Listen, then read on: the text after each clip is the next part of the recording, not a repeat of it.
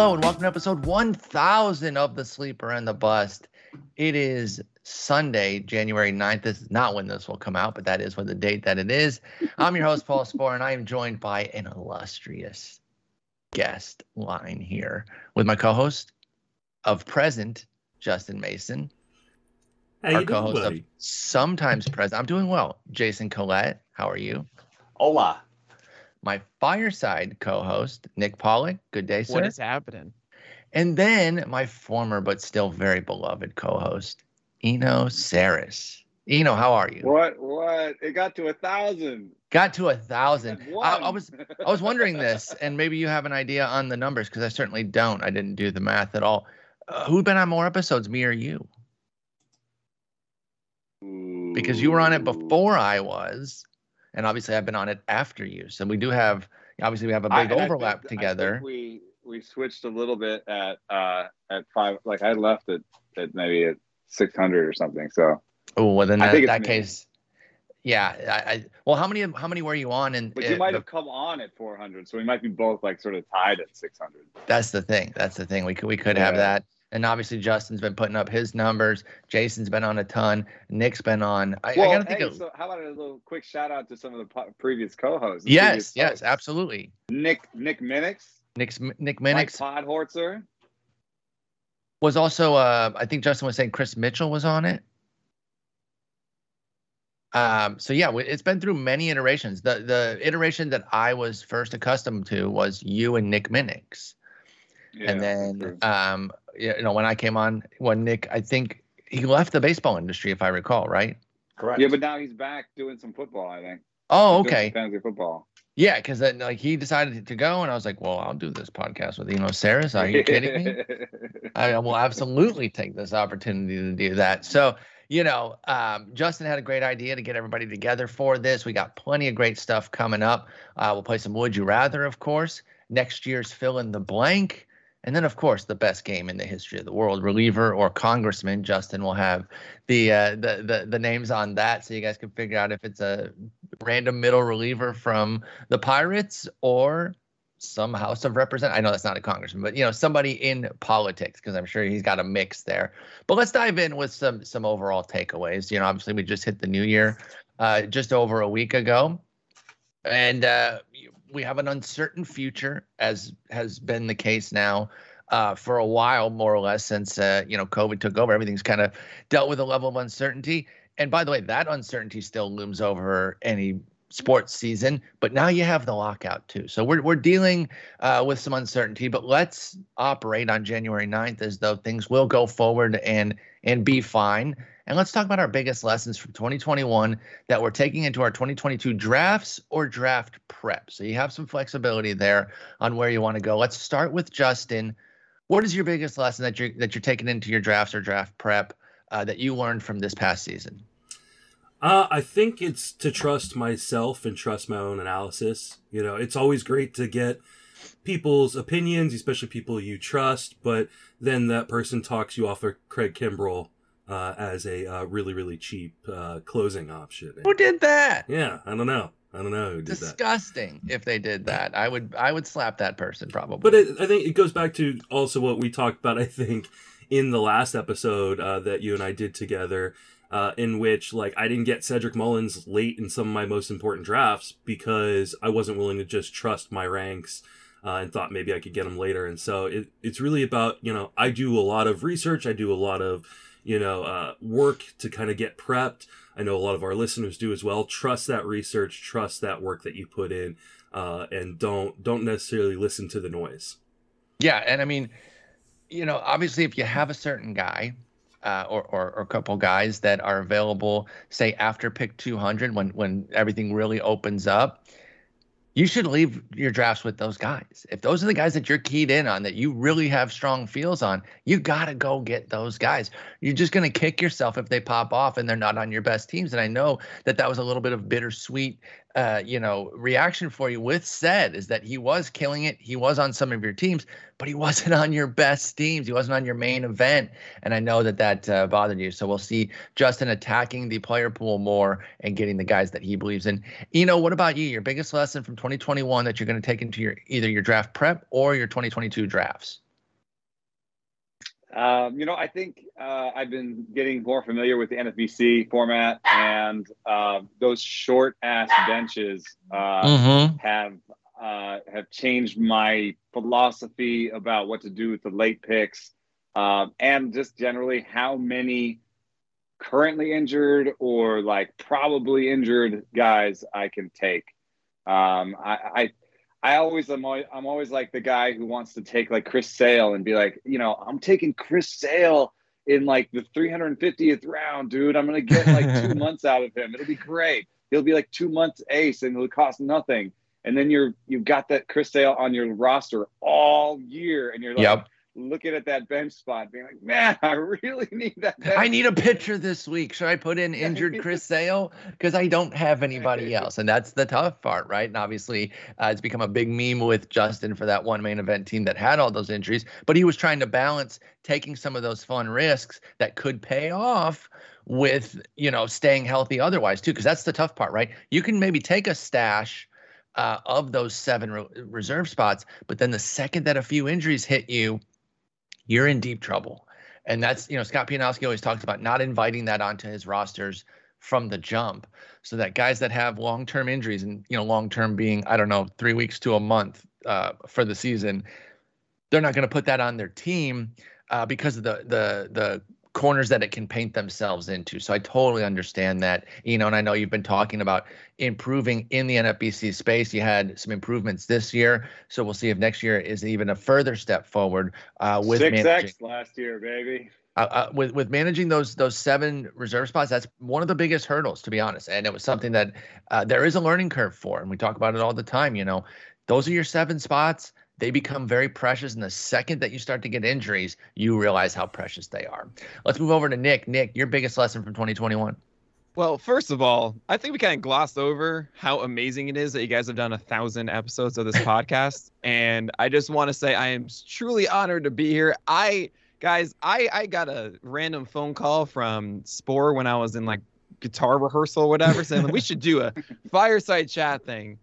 And the best phone call I've ever gotten. Uh, and I'm just honored to call. be a part of this. Um, thank you so much, Luis Castillo, for not doing well at all. Exactly. That's what it was. I was like, you know, we love this guy. I called him. I was on my way home from the movies. I'm on a voicemail. It was a long voicemail, too. I was like, man, I just think we should do a podcast. We got to talk through our process with Nick Luis Castillo because we got it so wrong. And I just think it'd be fun if we did these every once in a while and deep dove on one thing. And boom, Fireside was born. It was amazing, and I, I, I will be the guy here that is just in awe all of you of how much you've poured into this and what you've done. So thank you for letting me be a part of it, and truly, it's an incredible thing. Just Thank want you for being a part of it, man. You've become Absolutely. one of our best friends in the industry, and uh, it, you know, it, honestly, this podcast wouldn't be what it was without you and the fireside. So uh, great to have you, and I appreciate the kind words. Well, you guys are amazing. Um, all right. So biggest lesson is kind of both of what Justin and you know said. First of all, yeah, Justin, the feeling of get my guys. I remember last year there was this collection between like 40 and 60 of all these really fun players I wanted. And I found myself saying, what why didn't I just be a little bit more aggressive? I was more conservative with some of the older guys. I was like, oh, you know what? I'll be happy with this just fine.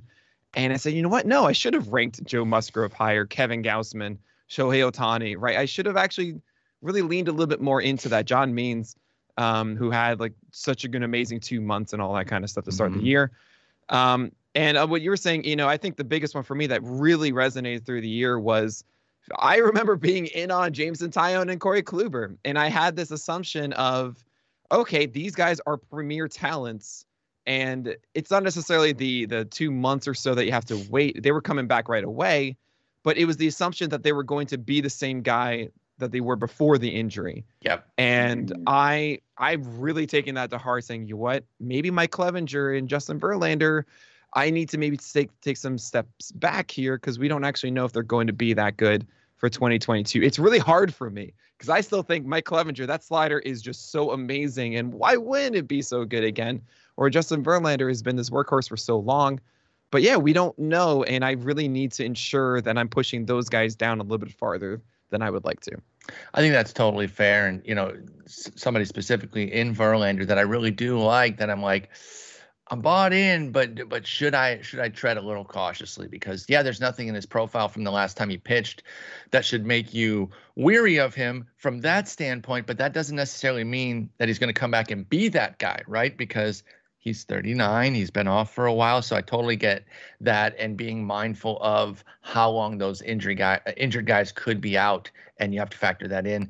Jason let's wrap up with you on lessons from 2021 into 2022 uh, i know you're already writing some stuff for 2022 we're going to get into some of it later.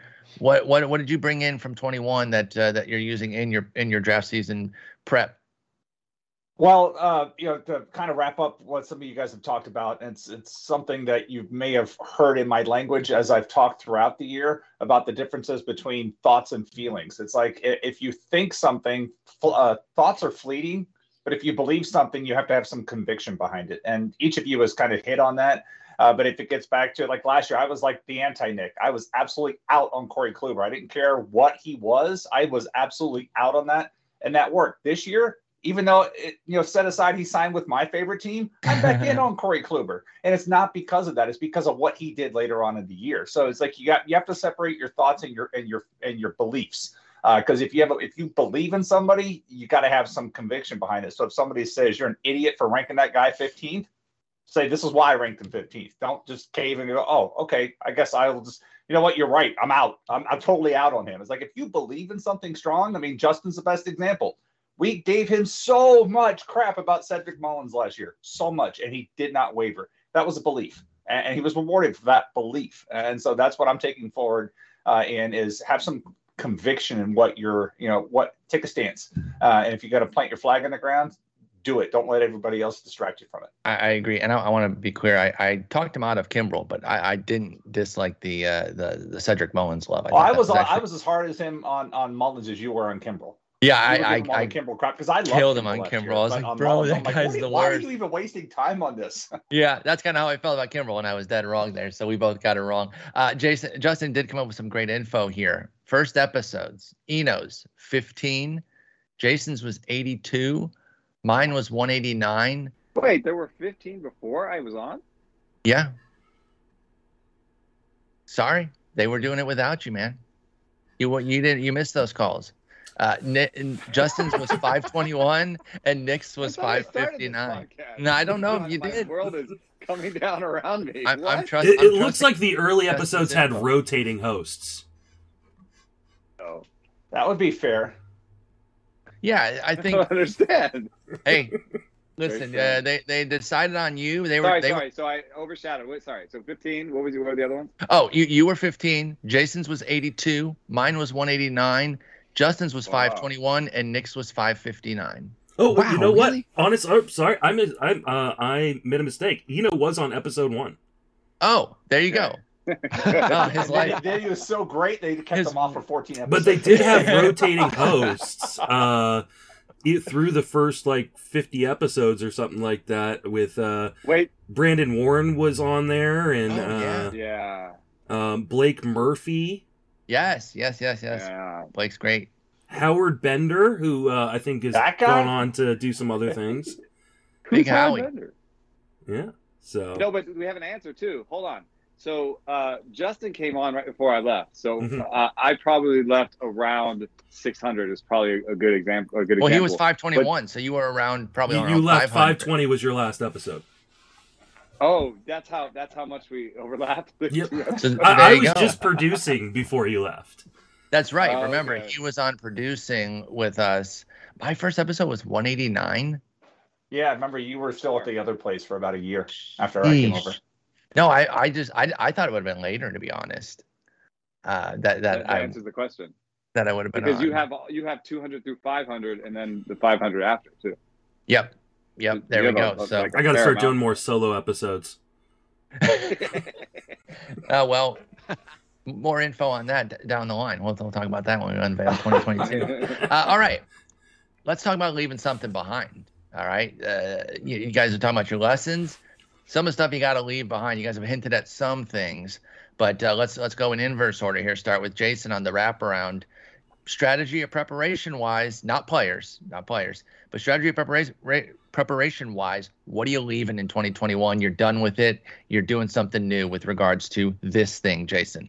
So piggybacking on the the belief thing, last year I spent a lot of time uh, believing that the the the middle relief role was was where the magic would happen with all the craziness uh, of coming off a shortened season. Hey, uh, and Justin whatnot. thought that too, mm-hmm. and that is what I'm leaving behind because I don't believe that's going to be the case this year. And notice I said believe and not think uh, with that, but that's what I'm leaving behind. It was a nice strategy for one year, and it worked uh, for me. I, I used that strategy in all of my leagues, and I did very well in pitching in all of my leagues. Uh, because I had depth, I was able to get some of those guys instead of chasing the closer spec or chasing the uh, the six. I was like, who's on a roster that I can use, uh, and so even on some of those shallow NFBC rosters, I still had arms I could go get before they were expensive on FAAB. In my local leagues, which are all deep keeper league rosters, I had that material. I had those guys. Uh, so that's what I'm leaving behind because uh, I believe we're getting back to some normalcy this year, and that role is not going to be as important as it was this time during draft year last year.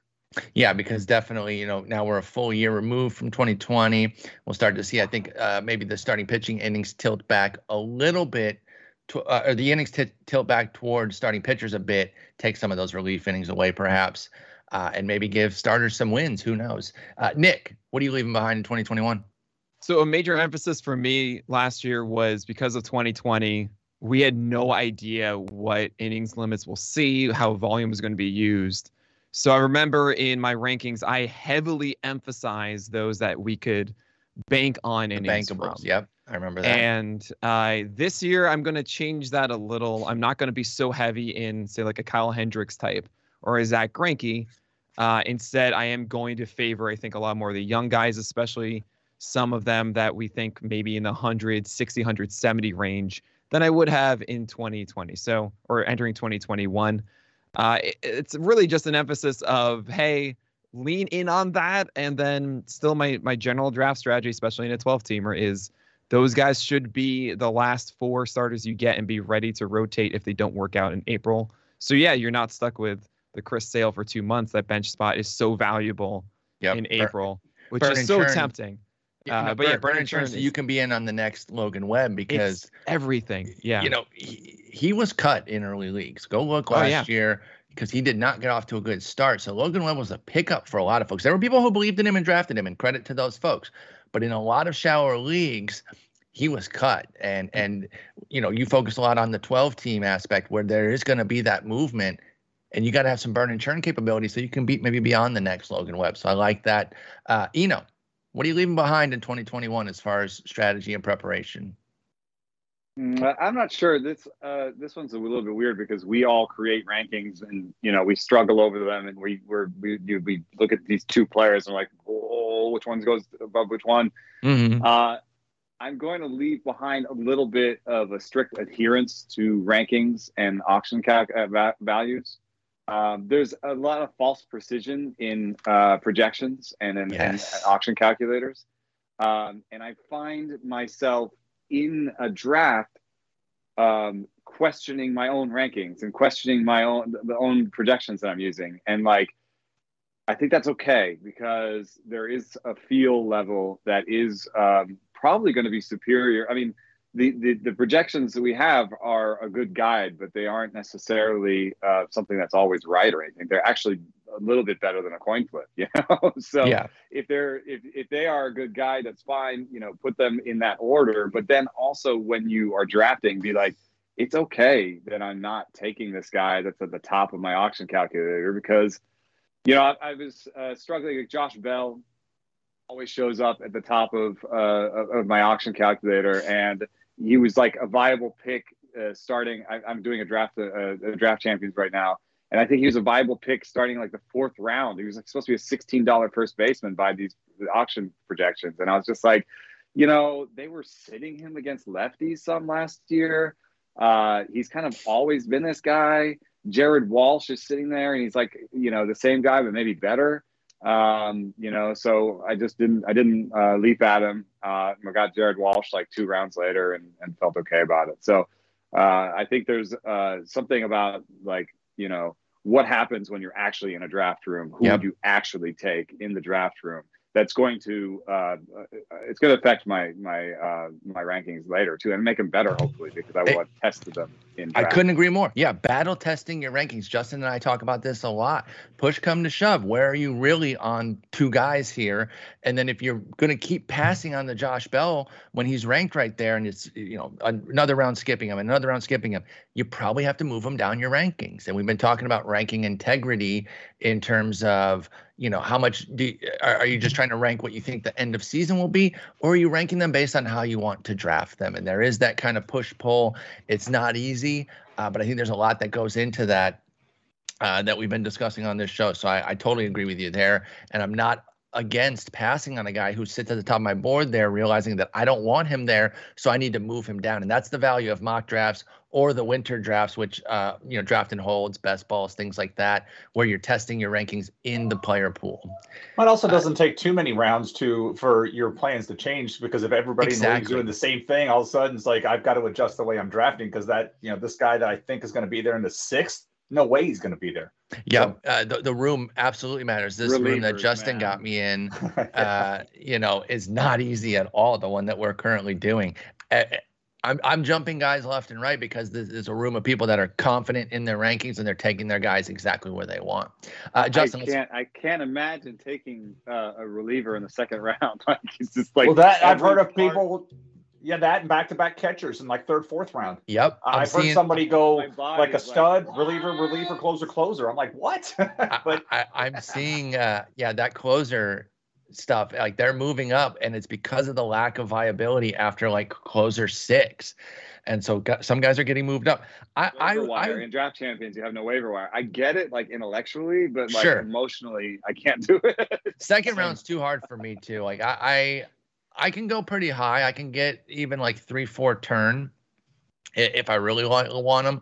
But I agree with you. but second now round. you're taking like Chapman at the four turn. Yeah, Like, I know that's the thing. Like now you're not all the way all the way down there, and I don't guys. even want him. Thankfully, guys don't like Gallegos as much as I do, so I can get a guy that I adore uh, a, a little bit later. But yeah, I, I We're totally talking agree. about That closers there, Paul, not not guys who are going to be setting Oh, up.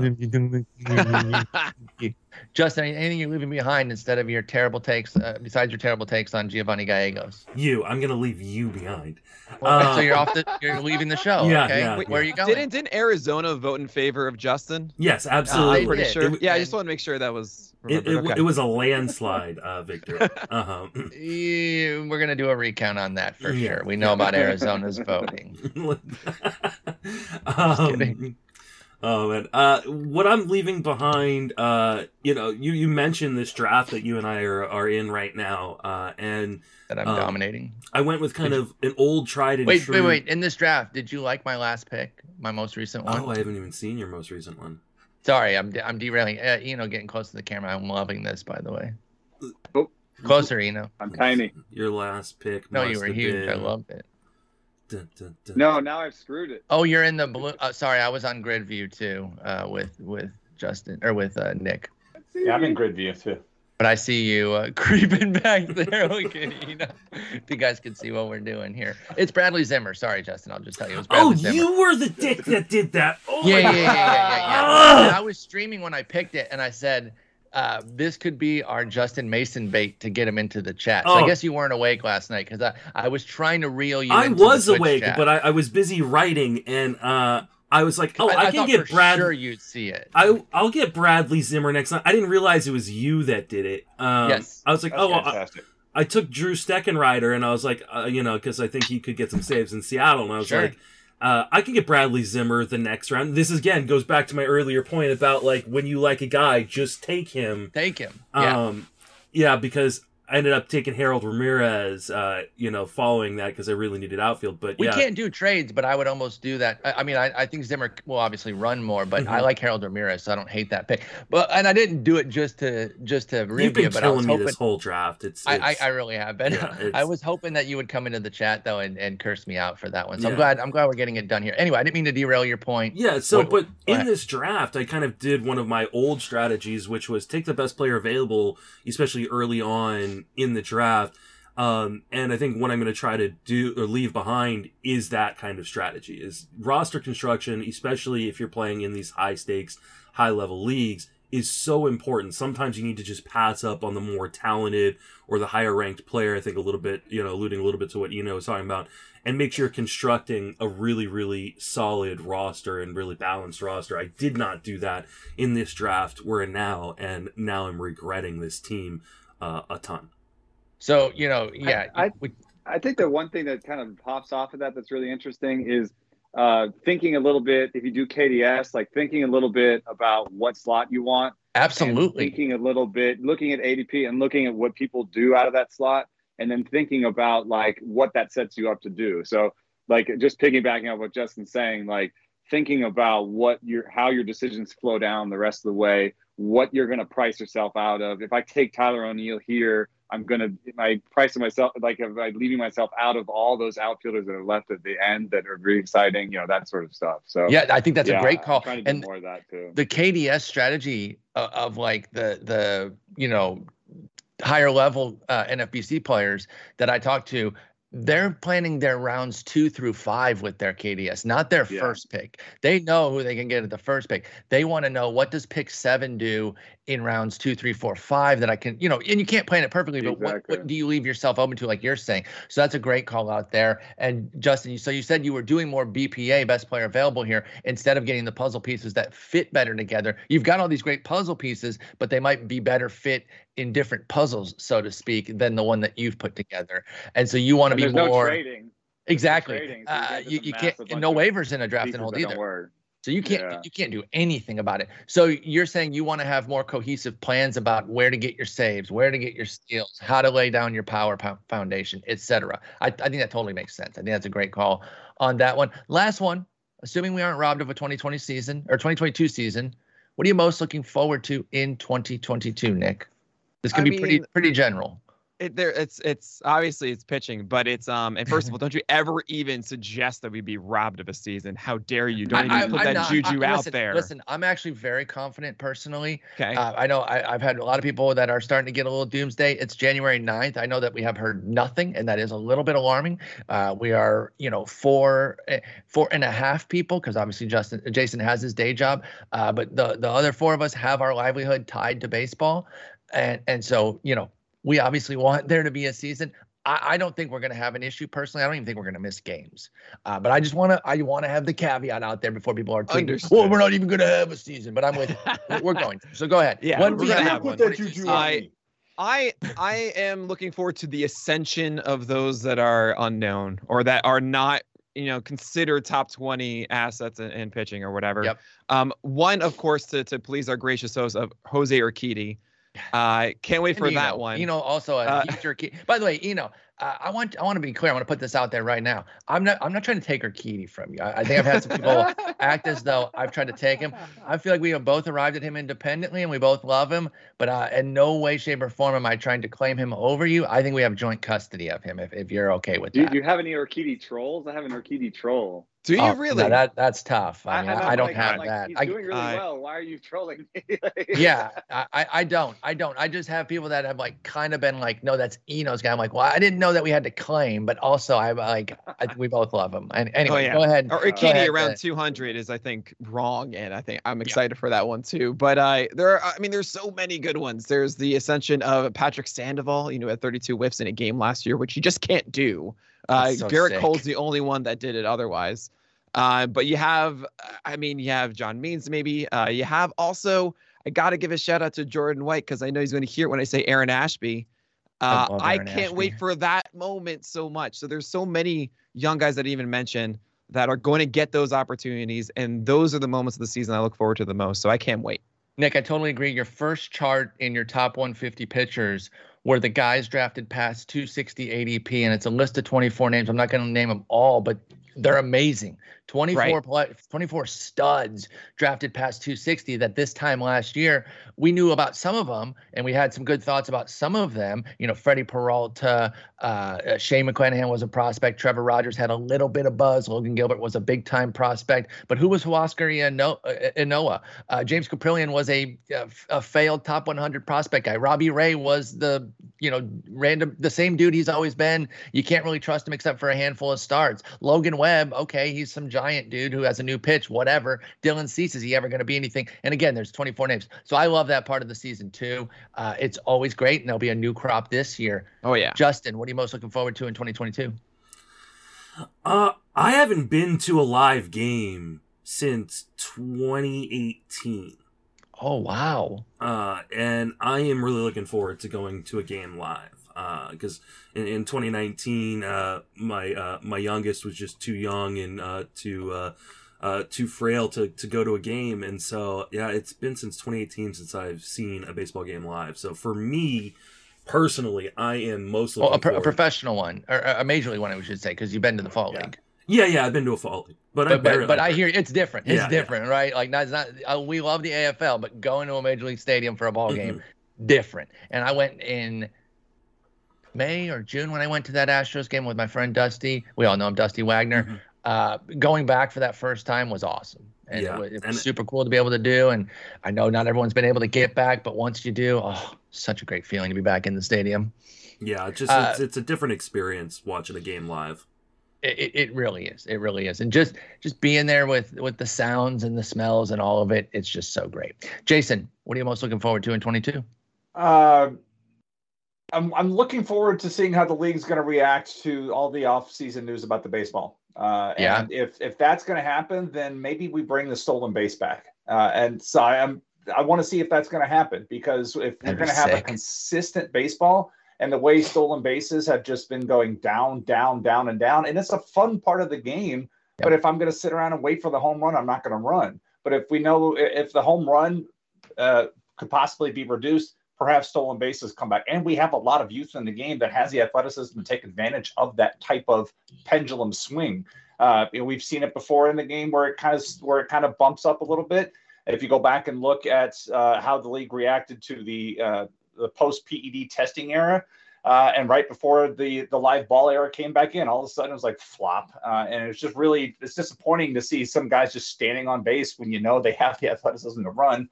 Right. Conversally, there are some guys who are like, "Stop running, stop running." True. You know, uh, there was a stretch where Arozarena was 0 for 9 stealing bases, uh, and because he was like, "I'm just gonna run." Uh, it was, was that when he was going a, for his 20th? Yeah, yeah, kind of like back, uh, you know, back in the '80s when like the Cardinals would run every time they were on base just because they could. They had one hitter. They had Jack Clark, and if it wasn't Jack Clark that was going to hit a home run, everybody else was running.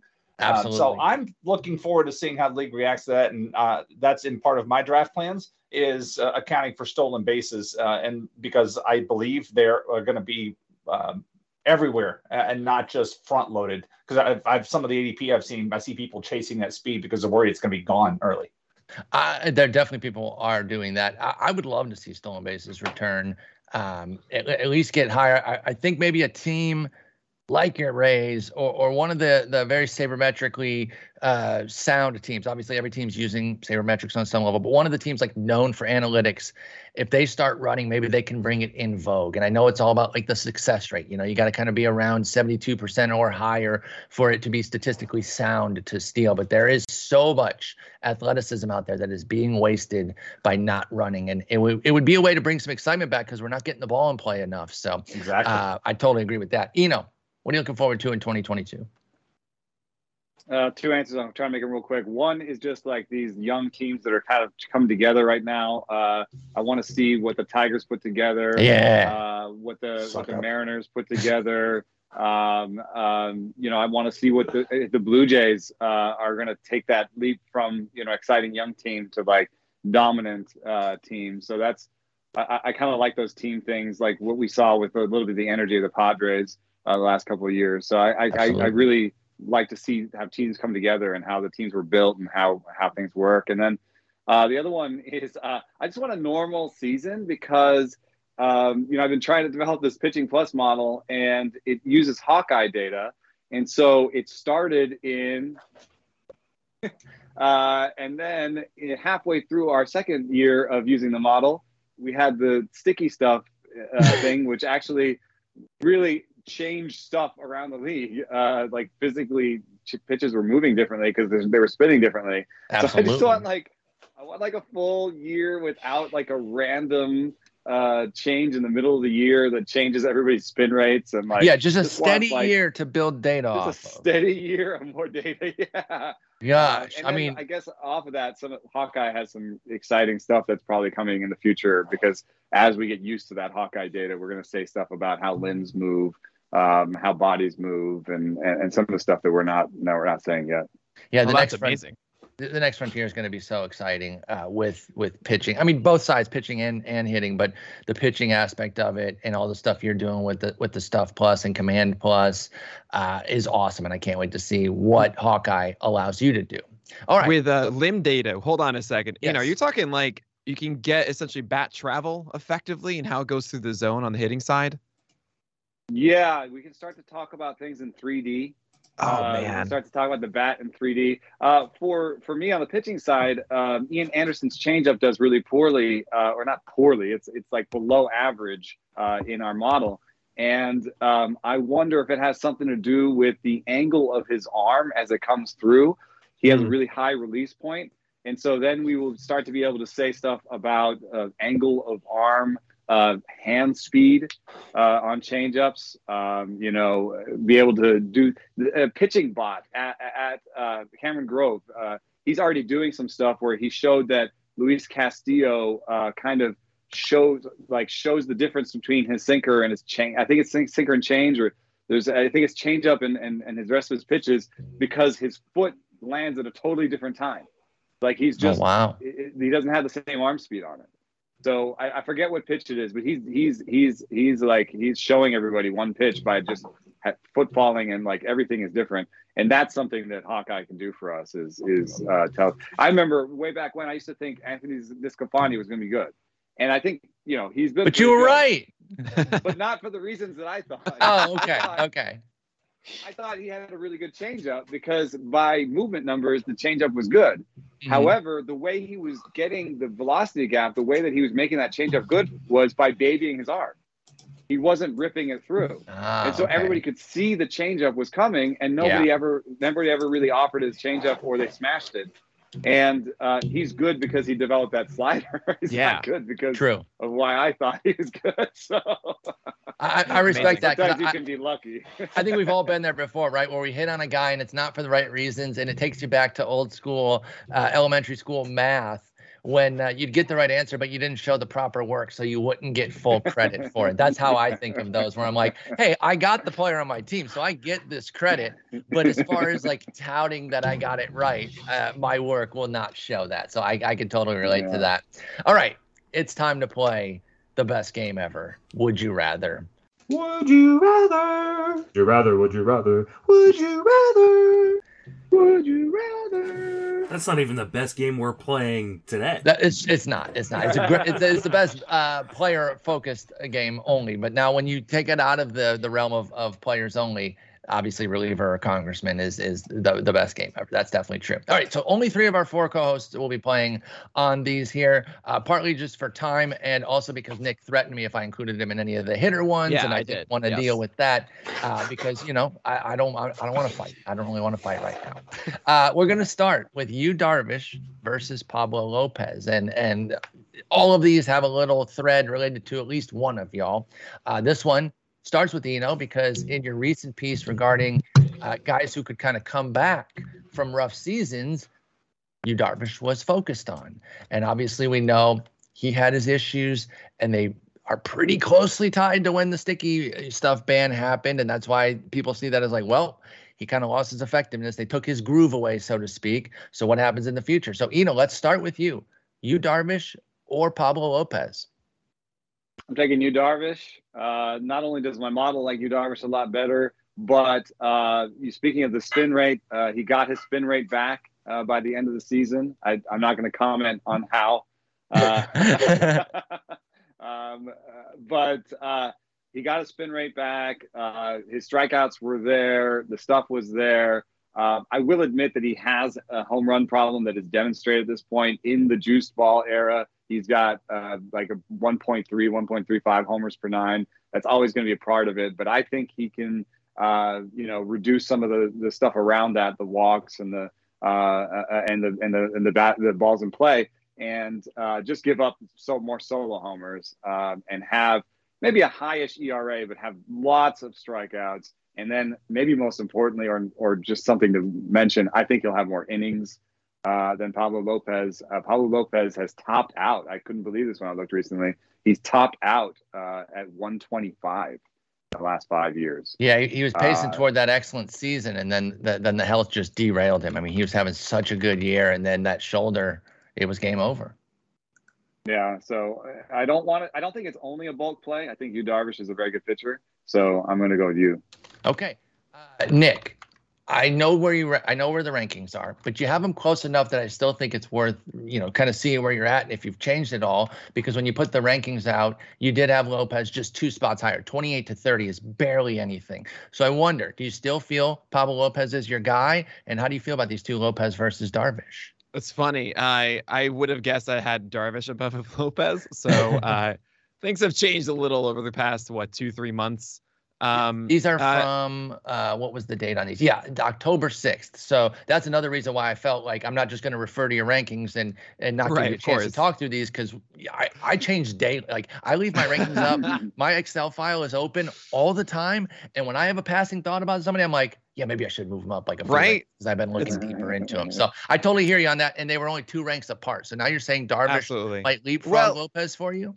Yeah, I mean that's why they're called the way too early, right? Yes, um, exactly. And and I know there's some joke about just like you, you know, it's you um, or something. I don't know, but yeah, it's Yu Darvish for me for a couple of reasons. As you mentioned, you know, the uh, the injury history of Pablo is actually really scary. It's something I wasn't really taking into account uh, when I did those the first week of October because it's I think it's three times now there have been injuries to that right shoulder, and that is terrifying. Shoulder, that's a bad word and it is uh, only not when it says good before it but right it's uh with, with, the other element I, I have really focused on i think this offseason is about um, really comparing repertoires and seeing the the ability and how much depth there is to it and we look at Pablo Lopez, it's that changeup. And as much as we want to think that the cutter might develop or the the breaking ball, it just hasn't.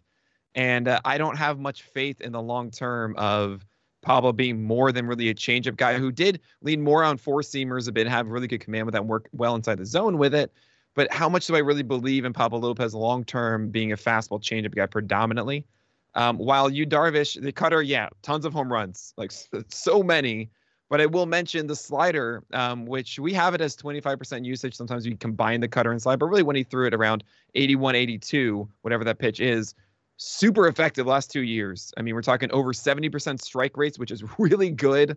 Um, normally you see about 62 or so. You're hoping for 65 from a breaking ball.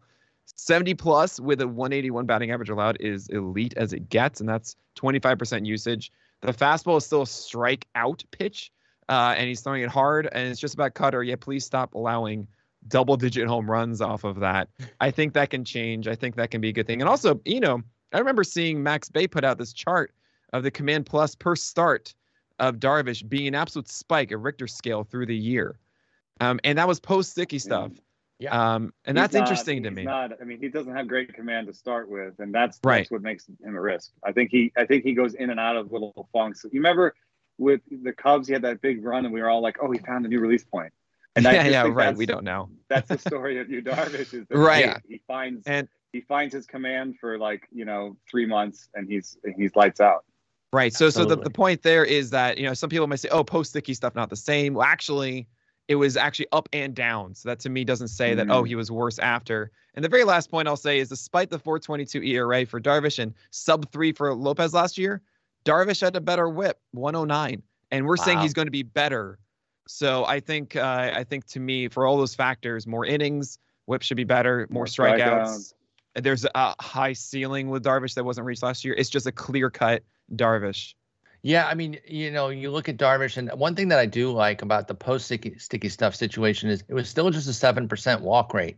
Um, so it's not like he he completely lost his control. The command was off, and the home runs shot through the roof. Two point one. You guys both mentioned that.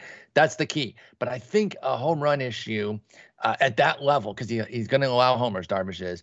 But I think at 2.1, it's certainly fixable to bring it down to something more manageable. And if he's not walking guys, then even if he has like a, a, a 1 2 homer nine, um, it might not be that painful because if you're not putting anybody on base, it's solo shots for a, a lot of it with regards to Darvish because he's also very difficult to hit 7.5 hits per nine. So I totally agree there. Justin, let's finish with you on Darvish versus Lopez. You Are you sweeping it or are you giving Lopez a vote?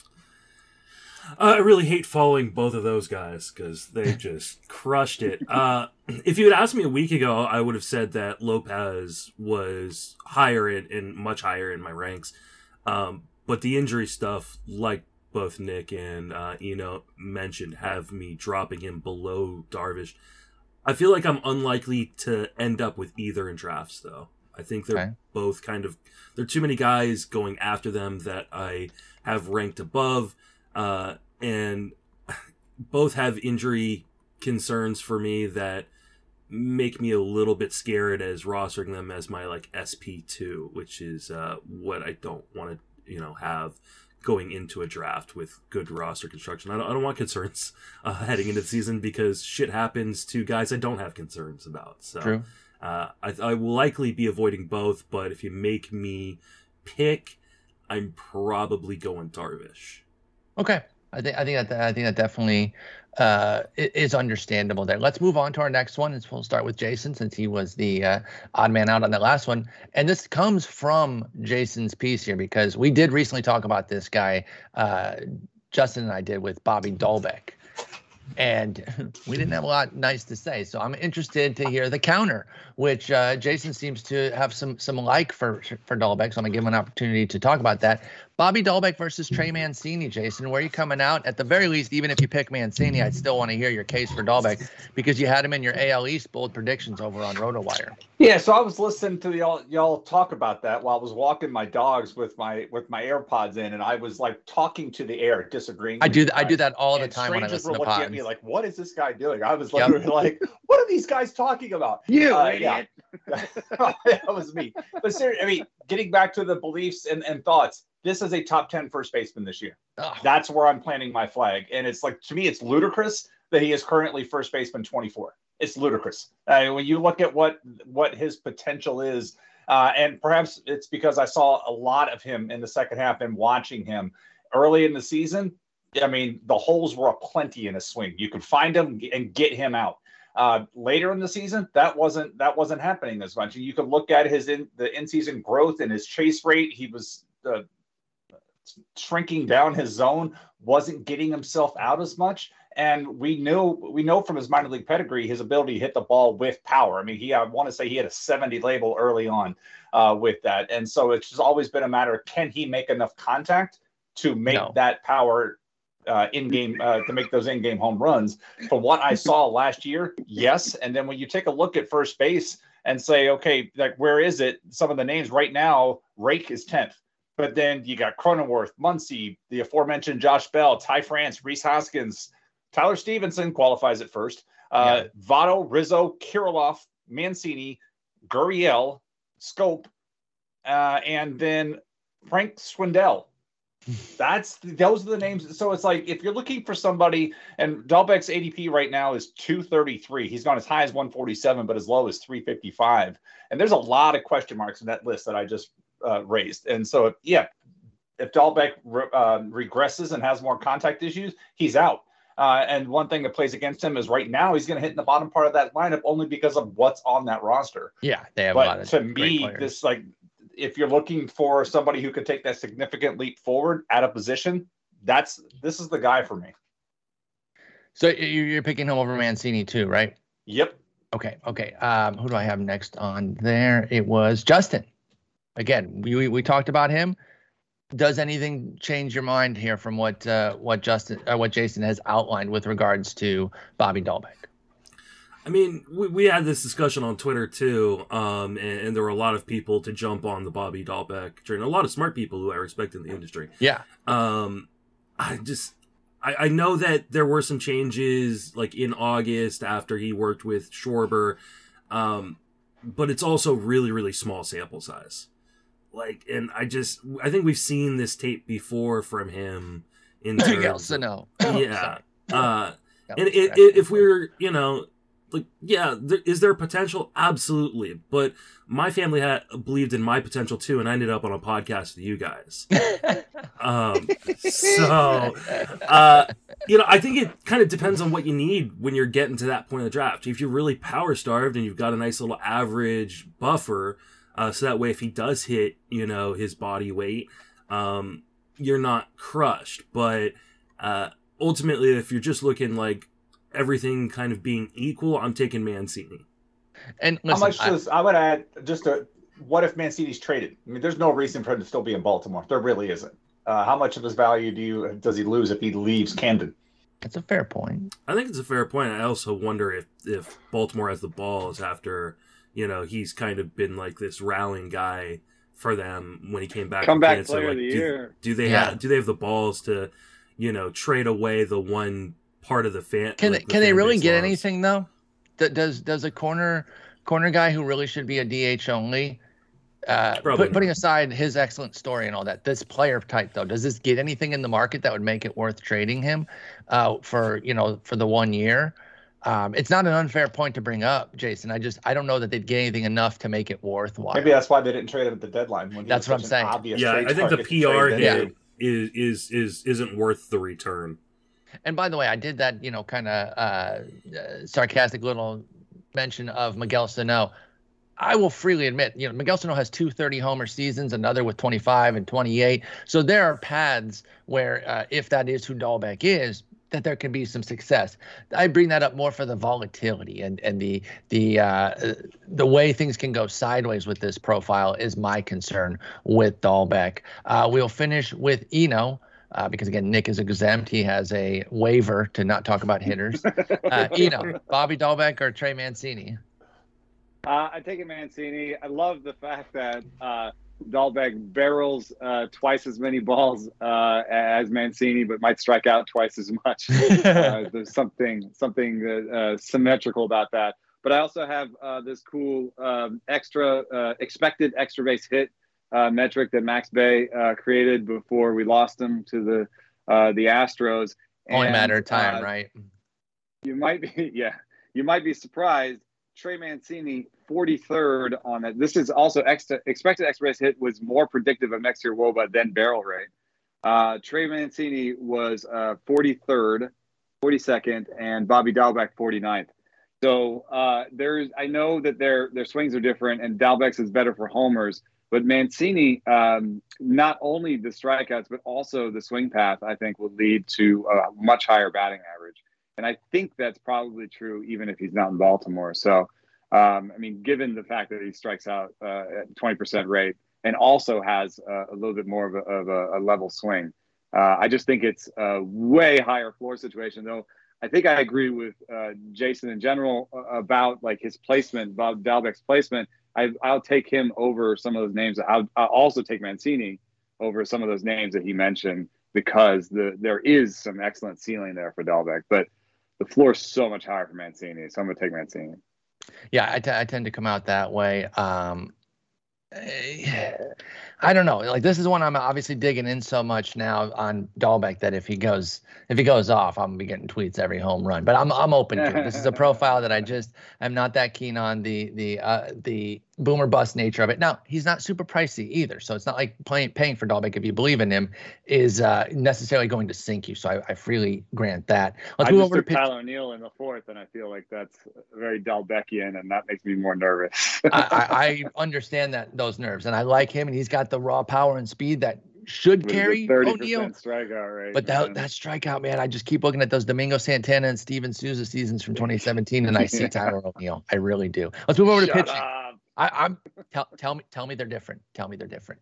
Dude, Nick, so you're back. You're back. Aaron Nola versus Luis. Oh, I am. I'm yeah. back. I, I yeah. Sorry, I, I, didn't know if I'd make it back in time. I just went and got some more coffee. Yeah. Some bubbles.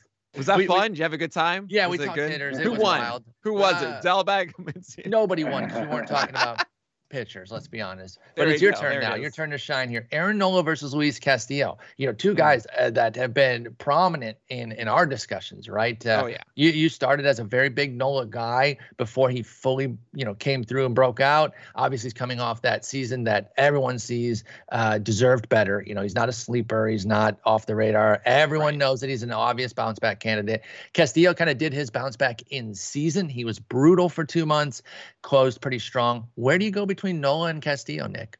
Yeah, it's kind of funny in that those early rankings we mentioned before. I had Castillo at 18 and Nola at 19, and I'm just looking at these rankings again, going, "My God, why these suck? Um, these are these are terrible." uh, so so Nola for me, I think I've moved into around like the mid-teens, while okay. Castillo is probably falling into the early to mid 20s. Um, I think the biggest thing for Castillo, and it kind of ties into the Yu Darvish and Pablo one, but Castillo's always had a bad whip, and I don't think that's going to change based on what he does. Yeah. Um, I don't think the fastball is commanded well enough. He throws it hard, and when he does it right, it's so beautiful. It's, you know, it's it's. Uh, I remember my very early Rotographs article about Luis Castillo's at bats, the five that made me love him, and it involved that command, but not quite what we've seen over the years. Nola's is better, even though it does teeter too um, it's still overall, I think, a better, uh, more uh, consistent offering than Castillo's fastball. So then you look at the other stuff. Nola's curveball is one of the best pitches in the game, in my view. It's just so unbelievably consistent. High CSW rates, high strike rates, low batting averages allowed, all the things you want. It's incredible and better than the Castillo's changeup, which took a major step back this past year. But then again, Nola's changeup wasn't nearly what we want it to be. Left it up a lot more. Overall high fly ball rates, which allowed more home runs this past year. Um, Castillo slider is still a good pitch. It's not quite as elite as we think it should be. Maybe one day we'll see Castillo really lean to that, that slider and he will ex- ascend. Mm-hmm. But I think overall, Nola also just, yeah, he's going to probably throw 200 innings and hopefully the Phillies are better in that yeah. bullpen to help support him too. So I think Fingers overall, it's just, you're going to get a much safer um, overall performer. And again, 112 whip last year for Nola. Not bad. That's really even good. in even in what everyone considers like a rough season, right? Because the ERA, the right? Runs. Yeah, it's we get so runs. ERA focused that we don't even acknowledge that that whip is is legitimately great. Not just great for the ERA. 112 is great no matter what your ERA is. So, so yeah, good call there. Uh, so live every day, every day like, like it's Nola day once again. Excellent. Eno, what about you? Nolan Castillo, two guys you've also talked a lot about and written a lot about uh, over at The Athletic. Do you have a lean one way or the other between these two? Yeah, I got to plug uh, my piece at The Athletic because I'm, I'm here to market myself. uh, the uh, I wrote a piece about bounce back pitchers just recently, and um, uh, Nola was my favorite. And also uh, a couple things come to mind. Uh, Nola returned eight dollars of value uh, on the RotoWire calculator uh, last year. Castillo returned zero. Uh, so you know, if you're talking about two bounce back guys, you, I mean, I'd rather get the bounce back from the guy who did return some value last year. Mm-hmm. Uh, the last thing is Castillo is a change up first guy, and I think just generally, I love my man Urquidy, but Urquidy costs a lot less than Castillo. And if you're change up first, I want to spend less on you. You're uh, when I when I did pitch type research, I found a, a, less of a link between your change up uh, swing strike rate and your overall strikeout rate than any other pitch. Uh, people use the changeup for soft command. I think it leads to high whips. Um, it doesn't lead to the great strikeout rates. And the last thing is, he had the bad fastball and he got it back over time. And everyone's like, oh, with the weather. And so that's why it's good. And don't worry about it ah, uh, sorry, it's going to be cold again next year. True.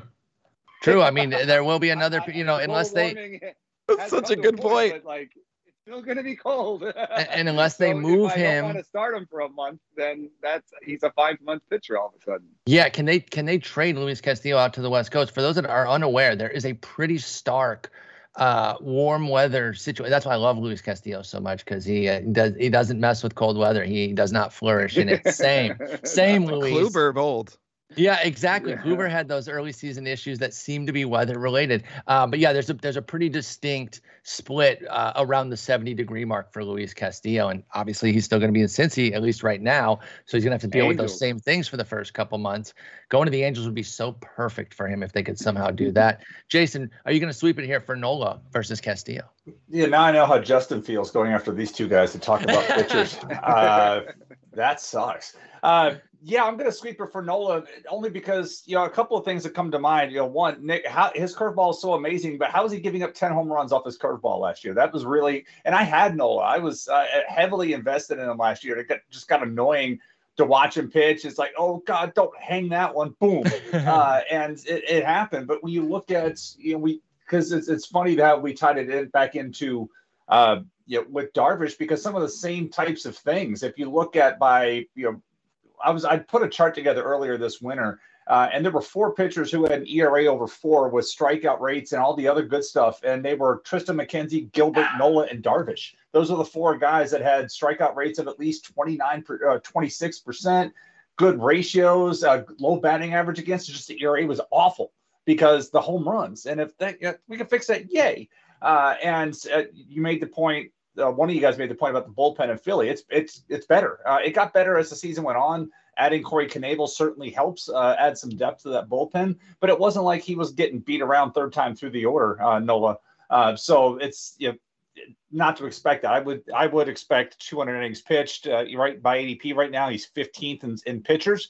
Uh, not by he's uh, 15th in pitchers, but Hader is, is in the top 15. Yeah, uh, with there as well. So it's like he's still in, in the mid teens for the starting pitchers. Uh, but if you try to get the ability, like like would you rather type of thing, I could see taking him over over Julio Urias only because if I really want the innings guarantee, I want Nola. Yeah, I totally think that's fair. The dogs agree. They they really really love Aaron Nola. It's Let's clean talk, uh, five nothing. Both dogs are chiming in. Yeah, they're they're going crazy right now. They re- they really don't feel it, Luis Castillo. They're not you know, much one for point, change-ups. One point about the curveball stuff. I do wonder if I if Nola's changeup and fastball get a little bit better, maybe he doesn't have to rely on that curveball in those situations. Right. That would then lead to the home run. That's maybe just stupid optimism. I was looking at his approach. It didn't really change that much on the curveball relative to previous years. But maybe that could be an answer for that. Yeah, absolutely. I think uh, you know another thing about Nola, and we talk about the bullpen for sure with reason. Defense too. Can they get the defense a little oh, bit better? Lord. I think that certainly helps him or hurts him. And uh, it doesn't always show up in errors, right? Because then those could turn into unearned runs. It's when they can't get to plays because they're too inept defensively that turn into base runners that that uh, average or above average runs. defenses. Yeah, that they would turn into outs. So instead, he's got two runners on via plays that other teams would have gotten out and then boom, three run homer instead of a solo shot there. So that maybe that's something for Nola too that they can help improve by tightening up the defense. And that's um, that's something yep. that is real negative for Castillo. It's just that, that yes, defense that, that defense him. there sucks oh, too. Yeah. To be honest, and. It, both ballparks are tough, so that margin for error is is lower when you have uh, a rough defense and a rough bullpen and you're in a difficult ballpark for half your game. So they, they yet, have factors working against them. And yet Zack Wheeler is still so good. How did he yes, not he win was. Cy Young? I don't get yes. it, man one Agreed. third baseman away from a Cy Young, I guess. Uh, pretty much. Pretty, pretty dang much. Pretty dang much. Speaking of third baseman, great transition there. Even though you hate hitters, uh, you helped us transition into this next one here. Alex Bregman versus Kris Bryant. Another piece that Eno wrote on his four bounce back hitters uh, featured a little bit of Alex Bregman love. So we will start with Eno once again here talking between these two guys. Um, is Bregman's potential bounce back enough for you to take him over Kris Bryant? Who would you rather between Alex Bregman, Kris Bryant? Uh, this one's really tough for me, and I'm going to be wishy-washy. Um, I'm, I guess I'm going to take Bregman. Uh, the things that are interesting though are that like Bryant has a better barrel rate, um, and uh, I could see him, uh, you know. But the thing with Bregman is he's always outproduced his barrel rate. He knows how. He's kind of like Brian Dozier was with the Twins when he was hitting tons of homers just by hitting it to that one part. Yeah, that one spot. yeah, I know the exact and, spot you're talking about. The thing with Bregman is he's got those Crawford boxes. He's got it figured out. He's got this tomahawk uh, swing where he just clobbers high and tight and, and high high fastballs. Um, and he had he showed me uh, late in the season a a like a not like a full golf ball, but like a half golf ball sized his wrist. Just a disgusting thing that very I've never seen otherwise. Just like a I don't know, like a cyst or like a you know like a bone like a I don't know something really gross. Uh, and he's now had that removed.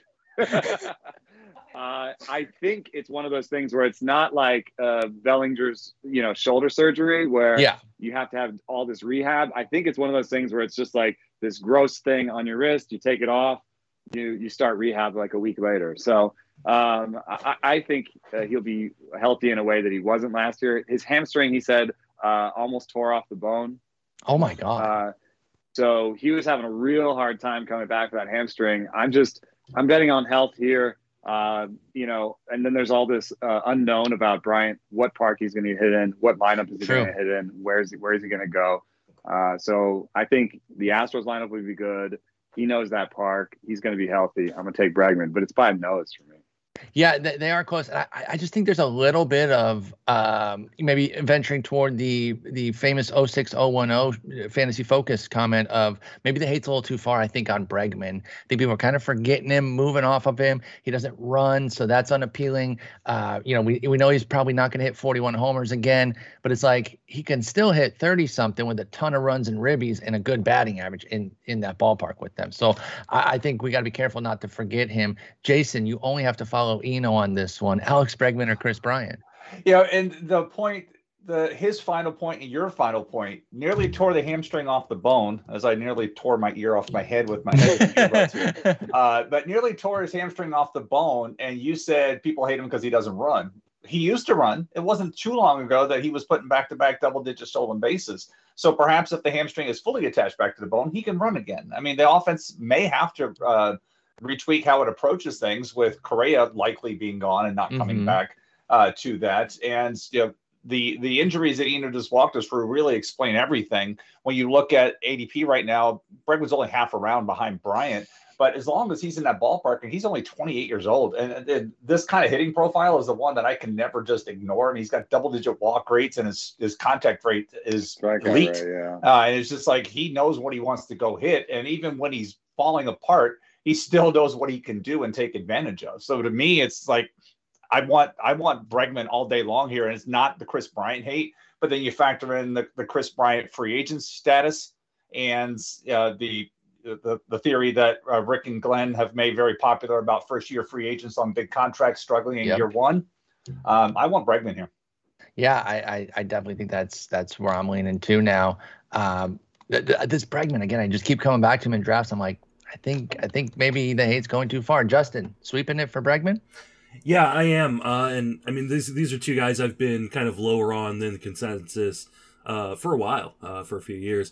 Um, but uh, you know, a, a buddy of mine who's a big Astros guy uh, kind of uh, said that or clued me in on something with Bregman, especially is that he, you Eno, mentioning what know was talking about with a wrist or hand uh, injury. Obviously, that was uh, bad for him, but he's also working with new trainers uh, to kind of get his hamstrings looser so he doesn't have these issues that have been dating back to college. Uh, I think this might be a season in which we do get a fully healthy Alex Bregman.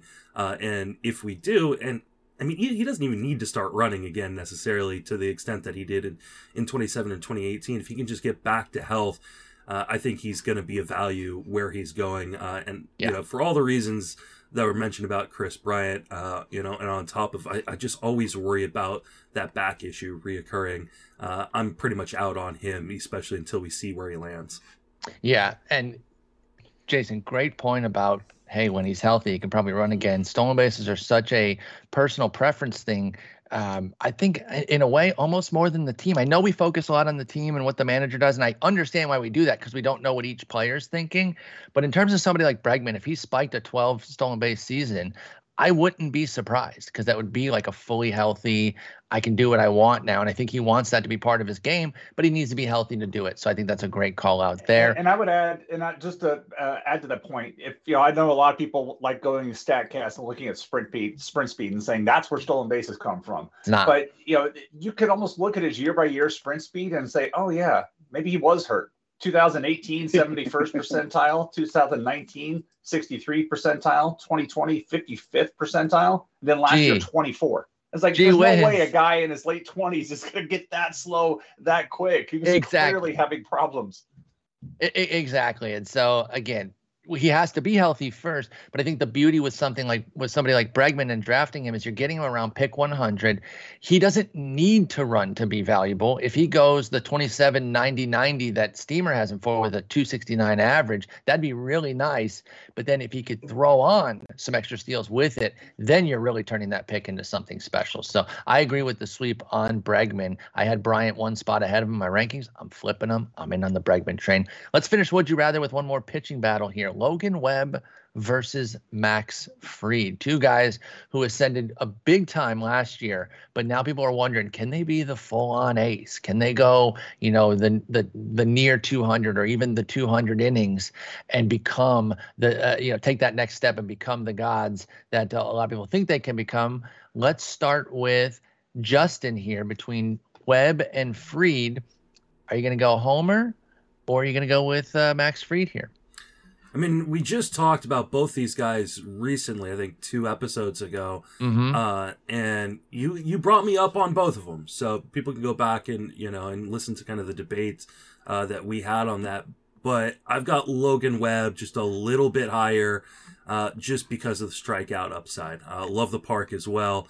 So I'll let these guys uh, ramble on uh, yeah. a little bit more in depth so people can go back and listen to episode 997 about our thoughts on these two guys. But for me, I, I just didn't want to make you have to follow them again. So I appreciate I let, you, I let you lead off there. But yeah, if you want detailed thoughts on both, we deep dove both of them. Nick, Logan Webb, Max Fried. Now, when you did those those two early rankings, I think they actually had a little bit of a split between them there because uh, you had Webb uh, surprisingly low to me. I don't know where you're at now. Maybe you still have him there, but you had him at 33 to Fried's 25. Are we still there with these two, or has the uh, the study since early October uh, changed Webb or and or Fried's outlook for you? Where do you stand on those two, Nick? Well, you might be thinking I just took a nap, but I heard torn hamstring off the bone, and I woke straight up. Uh, you check your own hamstrings. Like, oh my god! Yeah, I was like, oh my god, here? are we okay? Is Holy everything fine? Um, so I, I am still definitely in on Fried. I'm actually more in on Fried, I think, now. Um, as you guys, as you know, Spore, uh, is that I've been doing these projections um, over the past week or so, live streaming them on Twitch and everything as I do it. So fun, by the way. And I actually each player, oh, every single one. We did like 200 with of those them. streams, man. Uh, and uh, well, thank you. But three four ERA, one fourteen WHIP is what I settled on for Fried. While I had Logan Webb at like three seven or so and 117. And there are a couple of reasons for that. First of all, Max Fried. he had a weird start to the season, had a good opening day, but then two starts after, allowed 12 run runs in two starts, and then went on the IL for a hamstring injury. Came back with a 234 ERA with a .92 whip the rest of the year, starting on May 5th. Uh, I think the the home run rates are going to be fine. Remember, there was like 2020 of like one home run allowed on the last day or something. Um, he's still going to be under a one allowed per nine. While on the other side of that, uh, Logan Webb is it's shocking to me. He had an 18% fly ball rate, and among qualified pitchers last year, the lowest was Castillo at 24%. And believe it or not, actually, Framber Valdez was underneath Logan Webb around 15%. And I think that's a really interesting thing because Valdez and Webb are not that different. Um, you have Webb, who had about a 38% CSW rate on his slider, we all know Framber Valdez's curveball is legit. It's incredible. Mm-hmm. But the question I have is, you know, is Valdez a sinker that great? In Webb last year, vertical break on the sinker was one of the highest in the majors um, on that sinker, which is really great. I don't know if it's going to be that again over a larger sample. It there's a lot of things about Webb's 2021 season that stick out and are an outlier in this weird awesome moment. We haven't seen a long track record. We haven't seen him being pushed 400, 80, 190 before. He was injured at the beginning of 2021, remember? It all just seems like this magical run that happened for Webb. And I think we kind of need to acknowledge that the changeup, sometimes it's really good, but he's really more sliders great. Fa- fastball is not getting burned whatsoever. He allowed one home run over 1,100 thrown. No, you oh, don't do that, that, on a fastball. Year fewer than that's that. That's crazy. Uh, yeah, right. And and that's you just don't see that. So I, I think for me, Webb is good. He's going to help your teams. He's going to, you know, the, the Giants are going to lean on him a lot, and that's great. But I think Max Fried has, you know, 109 whips two past year, uh, both of the past two years, is going to be trusted with uh, Atlanta. Curveball is really shaping up well. Slider was actually used a little bit more often when behind in the count, more trust there. It's just a better repertoire. I think he can even be better than he was last year as he develops that slider more. It's just clearly Max Fried to me. I think he's going to be such a great SP2 for a lot of teams this season. I, I, love Max Fried. I'm so so in on him. I do love Webb though too. So I'm I'm torn here. I'm eager to hear the other two participants or, or the last participant here in Eno. Logan Webb versus Max Fried. Where do you come out here? We're kind of split. I mean, I know what my model tells me. My model tells me Logan Webb. And no, it it's not. It says it's not even close. Uh, 96. Not even close. Wow. Six stuff plus for Fried uh, 101 location, 102 pitching. And for Webb, it was one, uh, 109.7, so 110 stuff plus 102 location, 105 pitching. Um, I think the, the, the, if you look at uh, people who've had big uh, jumps in, in production, one of the things we used to do all the time on this show, one of the things that uh, is uh, popular and I think a good way to do, think about things is look at pitch mix changes that change like changes in performance that are linked to pitch mix changes uh, are more uh, are more stable than than some of the other ways you can find uh, uh changes in performance. And you know he went to that sinker uh, as his as his bread and butter. Um, and what I think is that there's actually I know you know I know that his strikeout rate is a little bit soft um, because you know with Webb uh, there's some history of lower strikeout rates. He's kind of a ground ball guy. Maybe you know what is he going to strike out next year? Seven, eight, nine per you know nine per nine. What's it going to look like? Uh, but I think there's some upside there in strikeout rate because he put in all the work on the four seam and the cutter and the slide and the curveball. He's put in all that work. He is a sinker changeup guy in you know in the front in the front ground but in the background is all this like three four five years of work he put in on these other pitches. So i think him bringing back in the four seam as a strikeout pitch now that he's established himself as a sinker first guy now he can bring in the four seam as a surprise pitch. He has a larger arsenal than max fried uh, and stuff plus says he's not lacking in terms of uh, uh stuff on these pitches. So uh, i'm going to take the larger arsenal the great home park the lower home run rate uh, and I'm going to hope that my model is right about the strikeout rate staying high or having some improvement possibly in it. All right, so little Logan Webb love there. It killed Nick. He is off the he's off the rest I'm of the show. Oh wait, no, you're back. You're back. he's regenerated. Again, I'm really torn between these two. I like both a lot. Max Fried's my guy though. I, I, I hyped him up a good bit in the forecaster, gave him a little up projection. So uh, I I could end up with both to be honest. Like I I'm not even gonna pick one. I'm gonna waffle here and just say I really really love both. I have them. I have I have Webb very high. I have Webb at 10 and Fried at 12. I love both of them. Wow. Yeah. Yeah. All right. That's going to end. Would you rather? Now, move on to another game here. This one's going to be a lot of fun. It's next year's fill in the blank. Now we've talked a little bit about uh, you know Justin and and how he foolishly will not embrace the uh, who's next year Cedric Mullins and and milk that for all it's worth. He's crazy for that. But this was brought to us by uh, uh I, I, was generated I generated this idea via Ju- Jason's article. Having two J names is killing me. I'm calling each of you your other name all episode here. Jason wrote an article on who next year's Robbie Ray will be, and so we're going to start with that. Who is next year's Robbie Ray? Established vet with a spotty record who becomes an ace or you know a high caliber pitcher. Well it doesn't have to be an ace exactly. What is an ace et cetera et cetera. You guys get it. Jason who was that guy that you wrote about that you believe could become next year's robbie ray? Because you know it's got to be somebody that telling us now we're going to kind of maybe roll our eyes or be like i don't know man. Because that's what people would have done if you had told them robbie ray was going to do it coming into last year. Like we we accept it now because there was a full year of it but yeah. that's crazy that he became that. So who's your guy so before we get to that, though, I just want to say I have Justin's answer written down here for this year's Cedric Mullins, and when he says it, I'm going to turn around and show everybody. Okay, I'm telling you, I've got it right here. I can't wait. I know exactly I where it's going to be because he goes one, he goes in front of me, and I was going to be like, oh, I can't put that guy because Justin's absolutely going to say him. So I have it written down. but, I don't even I, know what I'm going to pick. Oh, I yeah, you do. Uh, so I have it. Uh, no, so this year I put Andrew Heaney, and I said this in October at First Pitch Arizona, and I said this because uh, Jeff Erickson and I were sitting in the back of the room, and we were just like talking about clowning around. Teams. Like Pick, how how'd you going do? crazy, class and, clowns uh, back there. And I had a I had a good year, and he's like, "How much? How many shares of Robbie Ray did you have?" And I'm like, "None."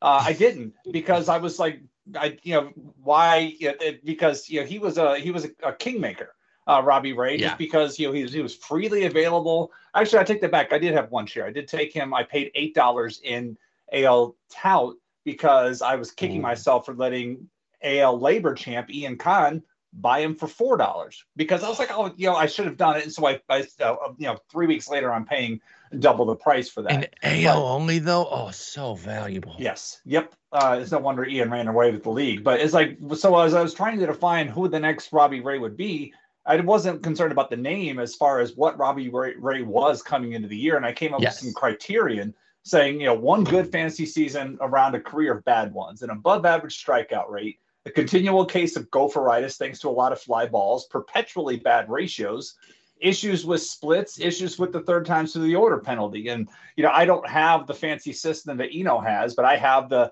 let's throw it into the spread, let's throw it into, into the spreadsheet that I've scraped, put it all together. And then, you know, at the end of the day, I'm looking at it, I'm like, oh my God, it's Andrew Heaney. This is, you know, he fits all of these categories. Uh, and he goes to the Dodgers. Now, the, the, the article that I wrote, and again, I wrote this in mid October, but this was I was speculating that the Giants would go after him because the Giants mm-hmm. were losing part of the rotation, and you know Giants have just been touching other people's garbage and turning it into treasure. And I was like, okay, they can do it here again.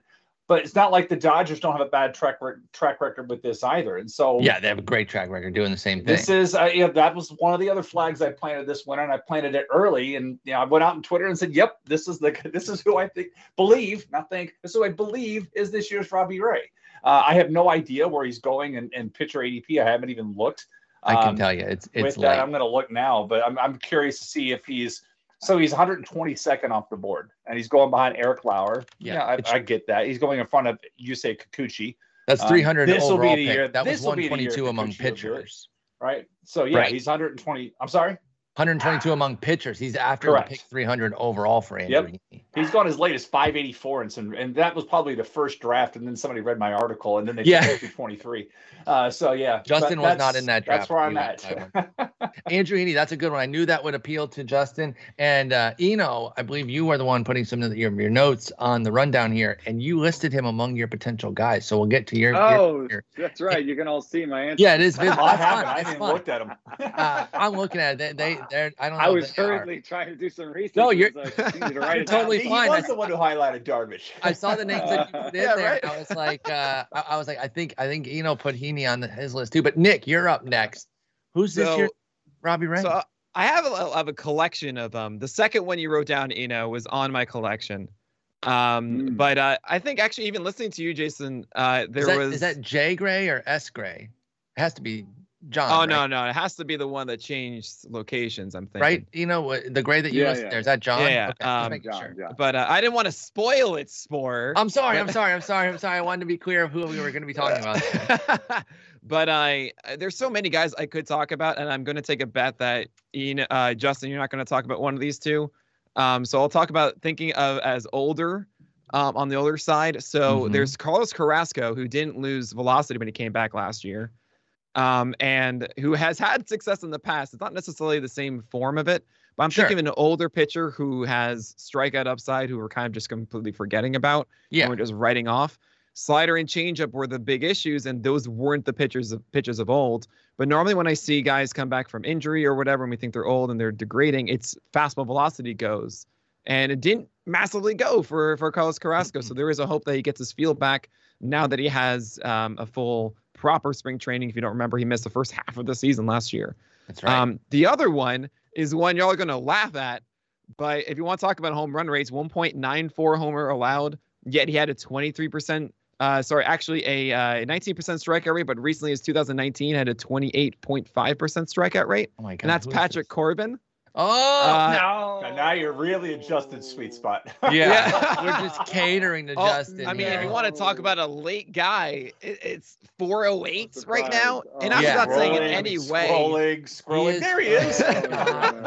I'm not saying in any way you should draft Patrick Corbin, but I will say the fastball velocity peaked in August and September. The Yeah. slider was just not well commanded. It was very inconsistent. I remember actually watching him, seeing the arm speed slow down, and it just was so telegraphed at times, and it was it was annoying. It, I could actually see a guy feeling his shoulder as he came through on delivery, and I know this feeling of Oh. throwing a curveball and forcing it out, and I could just feel how it's cocked and You're like, obvious that it's "Oh." there.